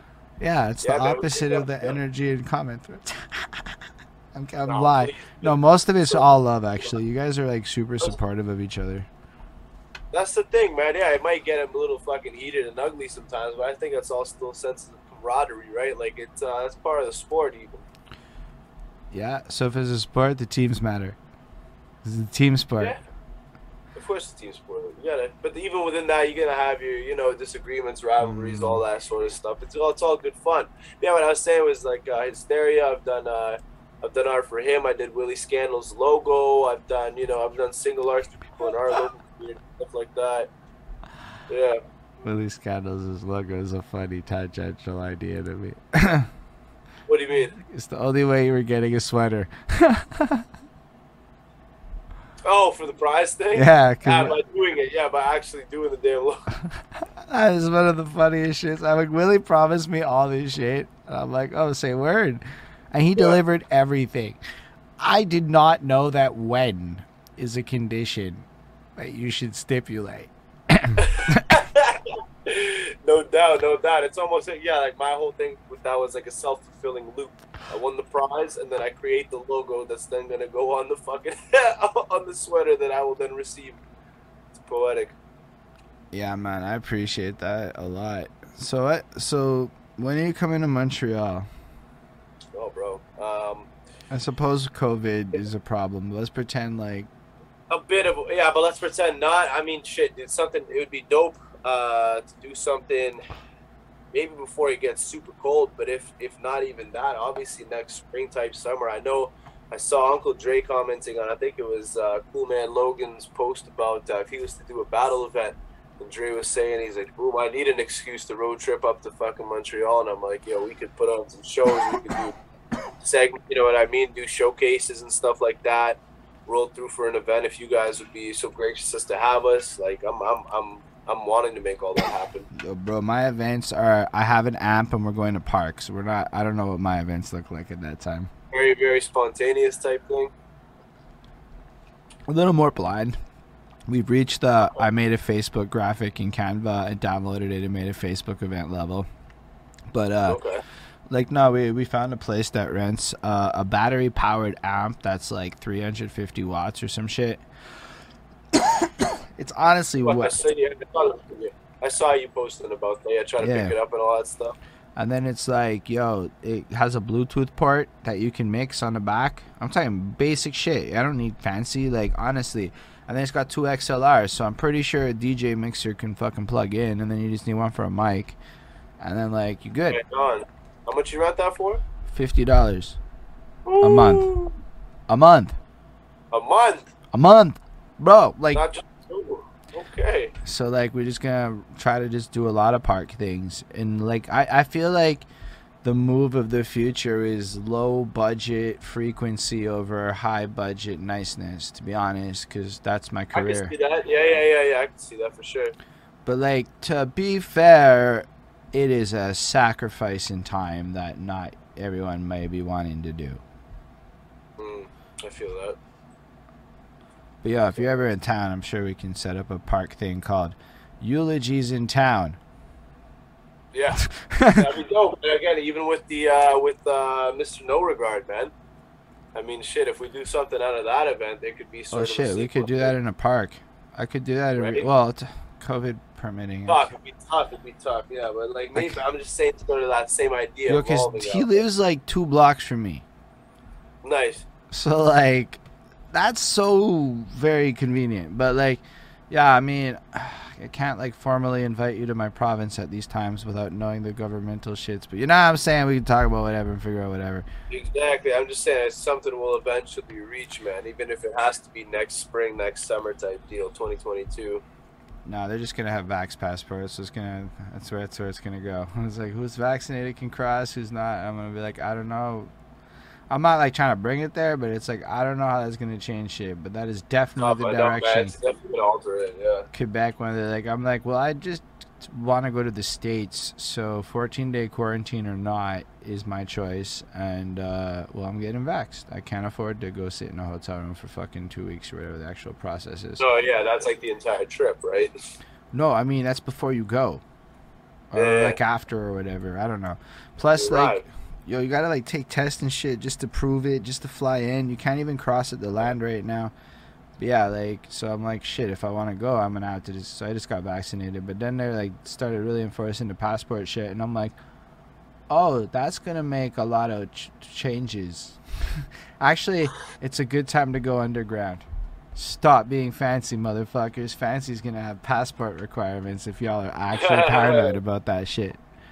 Time to be a homebody for life. Time to throw underground parties that are not so over the top and no one about. This is gonna be the new, the new version of, uh, you know, the fucking prohibition and the speakeasies and stuff, man. This is our generation's version of that. That's what I want personally. I got really, bro. Like, I find it like a lot of people are trying really hard to like produce a quality that is beyond who they is.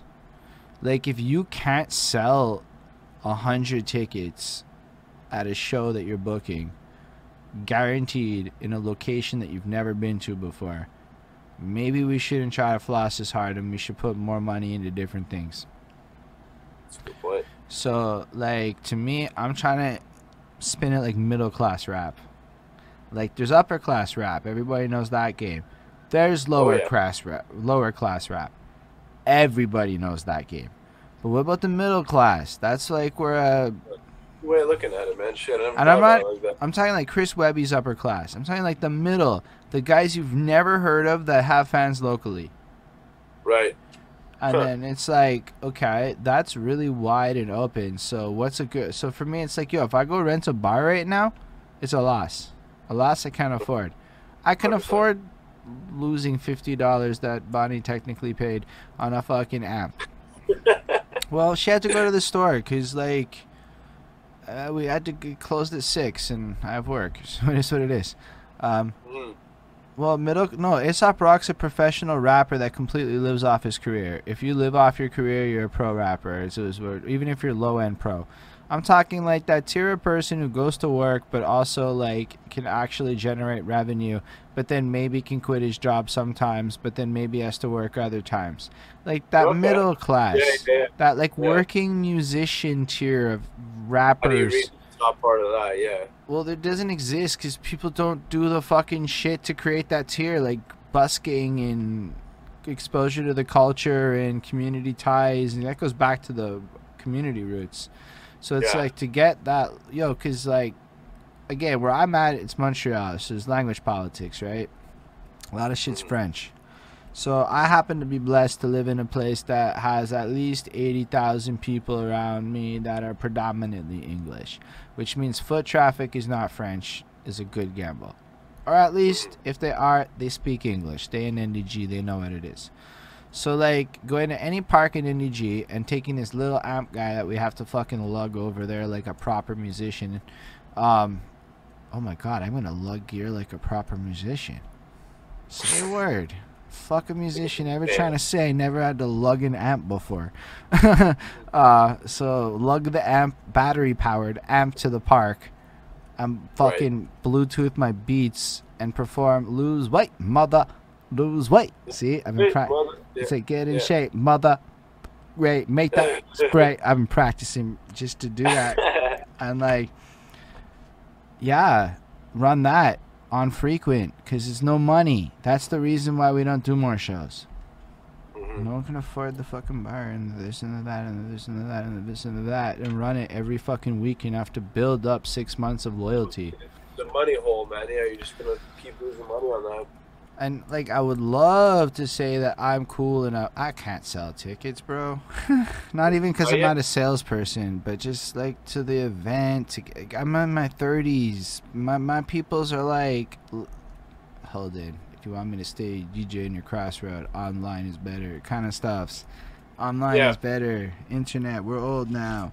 So it's like even to go in like that direction, it's like how do I convince a 35 year old office worker to go to a bar on a Friday night to go watch hip hop? they gotta be, you know, they gotta be down. Bro, no, not many people are down at that Exactly. level. At least not without the right stars. And to create those stars, if we look at success stories from Montreal, like Bad News Brown, he became a star by busking and connecting with Mhm. people and making. Well, that's the most fucking yeah. That's the most direct way, right? That that literally is the people, right? and it's like amazing. He got to like fucking play for Nas or something when he came here, just like Oh, word. harmonica shit. But yeah. Anyway, it would be dope to have you when you come in. So what else Man, do you I'm- do with your life when you're not musicking? And Oh, you're not man, I'm not- I'm not musicking or carpenting. fucking man, you know, do uh, got a dog. You know, fucking. I play video games, dude. Me and my girl are pretty big into gaming. What games do you play? Oh fuck, man. Most recently, it's been uh, GTA Online, Red Dead Redemption Online, and then there's this one game my girl was really wanting to play. It's called uh, Survivalists. It's pretty cool, but it's like two. It's like 2D graphics, like more pixel art, but it's pretty cool. You just kind of like stranded on an island, and then you uh, you can sort of like you gotta kind of craft your way out of the fucking, you know, off the island, and you resource uh, gather, all that kind of stuff. I like little games like that. Yeah, but we're mainly into like uh, the open world stuff. I'm, I'm I'm big into like RPGs. I'm a huge uh, Elder Scrolls fan. Um, Fallout, Fallout games are my favorite. My favorite game of all time is the original Bioshock. So that's pretty big. Uh, yeah, that's my shit, Did you play Cyberpunk? dude. I have I have Cyberpunk. I have been I was following that game like crazy. Way since you know it was first announced. Um, I loved The Witcher three. Um, and I had such high expectations, and that game to me, dude, just did not meet expectations. It's fun to play. I enjoy the story. I, I've put in decent amount of hours into it, but at some point, I just had to stop lying to myself and pretending that like it was better than it actually was. I I have it on the Xbox Series X, so I'm not even talking about performance issues or like you know any of that stuff. I've had a few glitches. I've had you know issues like that, which I guess you can fix later. But then it all really just comes down to shit like, dude, the, the fucking game world feels so So, bland yeah. and dead compared to a game in 2021. Like, it's just little things like that for me. That's what they No, said about Witcher 3. And I felt the same way about Witcher 3, bro. When I play Witcher 3, Yeah, I'm Witcher like, 3 is this is magnificent, sir. it is, but there's parts where I'm like, this is what people call the most immersive game world ever. Unless you're in a cutscene or in a dialogue with an actual person with voice Nah, lines, that's you not even true. You go and talk to, and they're like, they say the same two lines over and over again, and they No, because there is like a lot of like hidden rewarding shit all over, just There is, not I'm the peasants. spoiled by games like Elder Scrolls. That's why. I Elder Scrolls is not full. Okay, Morrowind is like the only Elder Scrolls game to go that fucking deep with like everybody had a thing, and it's because there was no voice acting. Then Skyrim, Oblivion was deeper. Oblivion was like okay, but they had Radiant AI, which created like a whole system, but the game was extremely hollow. It just had like corny immersiveness. So like what you got was a guy would go to a bar at five and pretend to eat food, and but if you talk to all these people, I mean, you're not like Yeah, but that's better than a dude literally standing by the exact same corner of a house all what- day with two. Dude, what about the arrow in the knee from the guard meme? That's, That's what the fine. That's that's limiting dialogue in like guards. Yeah, guards weren't exactly the most. But I'm talking about every character in Witcher Three is like that. Come on, I, I would, but it's not like I was just in like I just beat like the end of the thing, and I thought it was so cool how like in the last part, and there are pockets. Okay, fine. If you're in Novigrad for like the seventeenth time, yeah, okay. Like there's not a lot like immersiveness of newness, so fine. but like there's also not anything new once you talk to everybody in Skyrim. I beat Yeah, Skyrim but that's recently fine. That's too. going to be any game. There's limitations and, and, and, and endpoints to everything. But I'm talking and about, I know there's a that lot of NPCs in Skyrim that don't talk to you. That's fine, but they're very rare compared to the guys that do talk to you. I'm just saying, in Witcher, unless it's a quest giver or a specific cutscene's about to be triggered, you're in the same way in Cyberpunk. They literally have two lines of dialogue. They look like the exact same dude that's down the street from them.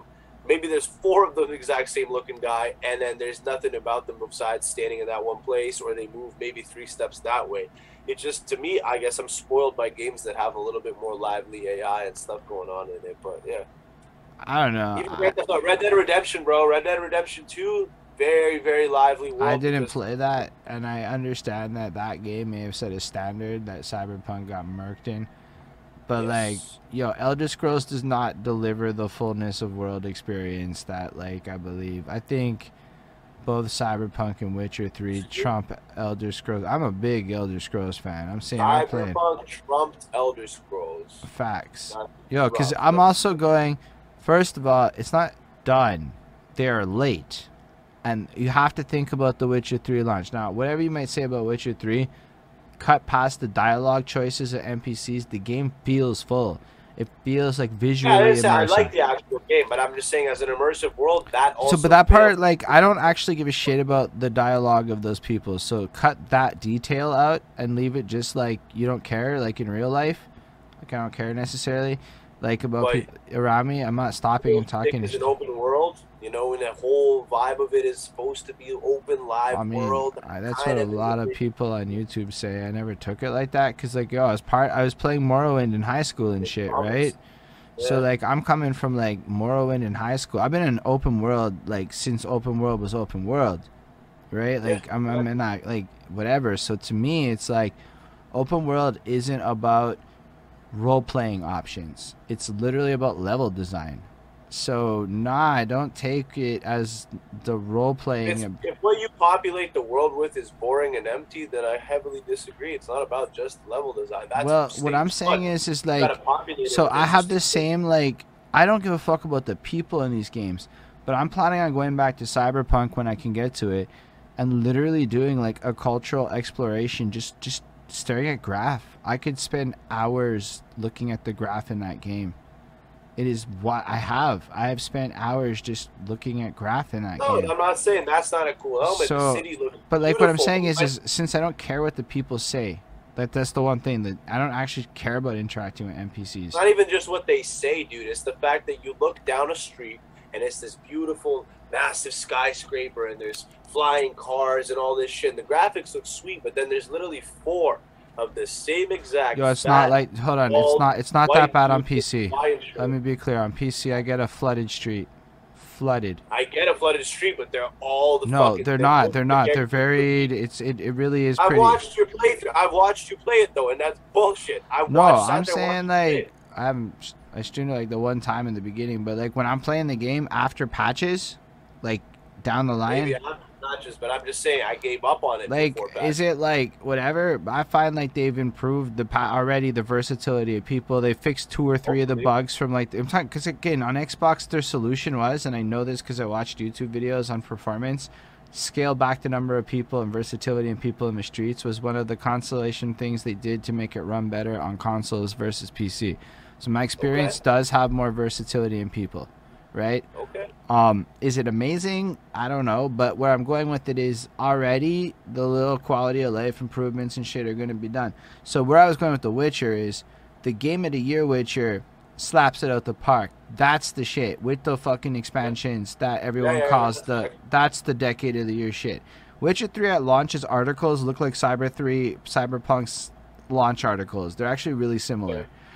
And I knew that going in. So That shouldn't be the case, man. That's why I'm not willing to be like, oh, it's okay. They'll, Yo, they'll but figure all of. Elder Scrolls' shit has been like that. It was always yo back in the Not my day. experience, Yo, because from my experience. Back in like game, high school, never had those issues. bro, up until like two glitches, two glitches in the, the entirety of uh, Oblivion, Skyrim. Oblivion, Fallout- you couldn't 76. run Oblivion unless you had a high-end computer, my guy. I had X, I had it on Xbox. Yo, by the time it got ported to Xbox, Game of the Year edition was out. It wasn't out on Xbox until I'm they a console gamer. I don't really. yeah, but what I'm saying is, so this is a great point. Back in the day, they would come out on PC only, work out all the bugs, finish the game, release all the DLC, port it to a console, and it's finished. Yeah. Now you Yeah. expect it on the same day as the PC gamer, bro. The only reason I bought Cyberpunk is because I have a GTX fucking 2070, and I knew I could run Cyberpunk. That's the only reason I bought it at launch. I'm like, oh, I can run this game. Might not be top graphics, I can run this. And otherwise, I would have waited a year because I know for a fact that the dev cycle is going to be trash. Because since Elder Scrolls, it's been like that, and they would Yeah, I'm pretty sure this game really taught me about do not buy fucking PC games for console. But like, yo, but one of my one of my upcoming mixtape songs is actually on this shit. I'm not even gonna lie. oh, I, this has been one long segue into this, hasn't it? well, I got cu- I didn't know that you were like I didn't know you were gonna come at Cyberpunk on that, and then I didn't realize that that was what you were experiencing with the console because that isn't how I felt by the end of it. Uh, I mean, talking to people, I agree. Talking to people in that game, it needs to, but that's like you can fix that. But like I felt like the driving, you fair point. Yo, when you leave fucking Night City, it's really whack how bad the animation on car. Like there's I can Oh, live yeah, with. well, the cars feel like they're stuck on a rail. Like I feel like they're not like Grand Theft Auto driving in the city feels fluid. It feels like the car can lift off of surfaces. The vehicles in Cyberpunk almost feel like they're glued to the road unless you actually go flying off. It feels it's very weird driving. It doesn't feel, you know, the fuck was that? I, I think it was a firework, or it's whatever sounds like a firework, but we're gonna call it a firework because I think it's what it is. Every time you get paranoid. I mean, I'm pretty sure it's fireworks, bro. It's just all the time in NDG. Got the ops showing up, bro. Nah, it's not like that. Honestly, it's more like there's a lot of young people. Um, yeah, there's fireworks going off. Bonnie's confirming it. That one was just close because yo, you can get fireworks pretty easy, and all summer long, if you're uh of a certain age, that's a very fun activity. Oh yeah, I feel that. We did over here. Yo, straight up, they're like doing. Cause you, oh, I heard it. I heard that sound after. Yeah, That's yeah, yeah. fucking close. They're like right outside my fucking building. this is where the cops get called. Like kind of places where I wouldn't do it. But yeah, um, so like with that, I feel like the Cyberpunk post DLCs, flushed out world, flushed out shit to do in game, two two proper DLCs put in could make that game live up to the expectations. Oh, there the you go. Hell yeah, I'm always willing to revisit it. But man, I told you upon launch, I played it, and I was severely like, "Fuck this!" I had my expectations way too high, and they're clearly not there yet. Yeah, no, it, it, c- it'll get there. I mean, I want to replay it because there's a hidden ending, and I have to replay it now to get it. But like, bro, I'm telling you, there's a, the, the graph, the beauty, and the design of this game world is Oh, ridiculous. I never spoke ill of that. I said it's a great looking game. Look at the design. but that, but that's the immersiveness for me, though. It was the part where like, it can look pretty, but it can function terribly. That's my problem. mm, I just love the like. I felt like everywhere I looked, I got rewarded by visually looking.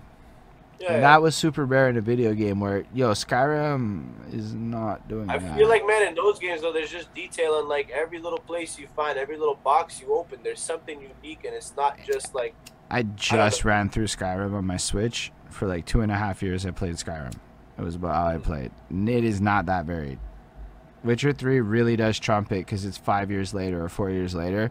doesn't though, man, because it's just like there's nothing in the world except the maps, the Yo. Witcher 3. I'm playing right now, and there's a lot in the lore. Like when you actually read the notes on people and shit, everything Yeah, connects. Skyrim has all that, but I'm just saying in No, between. the Witcher does it better. unless you- unless you Morrowind does it. Yo, bro, Morrowind does it impeccably. I don't know if you ever played Morrowind. I did play of course. Impeccably. That is that is it done right. I don't They think didn't have dialogue. They had to do. It was all about the text and the reading. I get that, but I'm just saying in in Witcher, bro. Unless you're at a marked location or maybe like the the far and few in between non-marked places, it's literally just world. But there's nothing there. Like you can barely like. Nah, it's not even shit. that bad. Yo, there's I don't like know, dude. I have a certain different standard of what I expect out of these games. Like I'm saying with the Skyrims and the Fallout's and even the Red Bro, Deads, like if I'm comparing it against Skyrim, Witcher 3 is like I don't know about Fallout 4. And Fallout 3 is actually really meaty. Fallout 3 is an excellent game and Fallout New Vegas crazy, is extra meaty. I'm not even putting it there. But Skyrim is like superficially meaty. Like, yeah, there's a lot, but it's a lot of the same shit on repeat where you don't even give a fuck about that dungeon by the end of the game because why bother going in? Okay, no, I feel that, but again, that's that's like a decade old game now, right? Yeah, but Witcher 3 is like 2015. It's uh, to 2011. Like, they're kind of, yeah, but like, yo, you feel the. How long did it take him to get the game right? So let's go on. 2018. Both of them, the both of them took over a year. Both of them. Skyrim, Skyrim was perfect when I played it at launch on on console.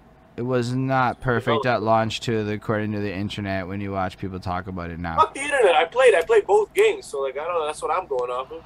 It was full of bugs and broken quests and a bunch of other shit. You just might have had a I don't know why I'm so lucky with the Bethesda. But I'm just saying, like that might just be you were lucky. But yo, Skyrim launched at eight, but like it wasn't like the worst. But also, like we are also talking in 2011, an era where you had to more or less finish your game before you shipped it.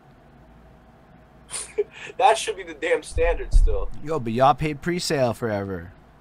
I didn't, so I say y'all as into whoever did. I don't fucking pre-fucking buy video games. Never, never, never, never. Like it's wild. People spend ninety dollars on a gamble that marketers are being honest forever. You know what the difference between AAA and AA video games is? Marketing What? budget. no, yeah, that makes sense.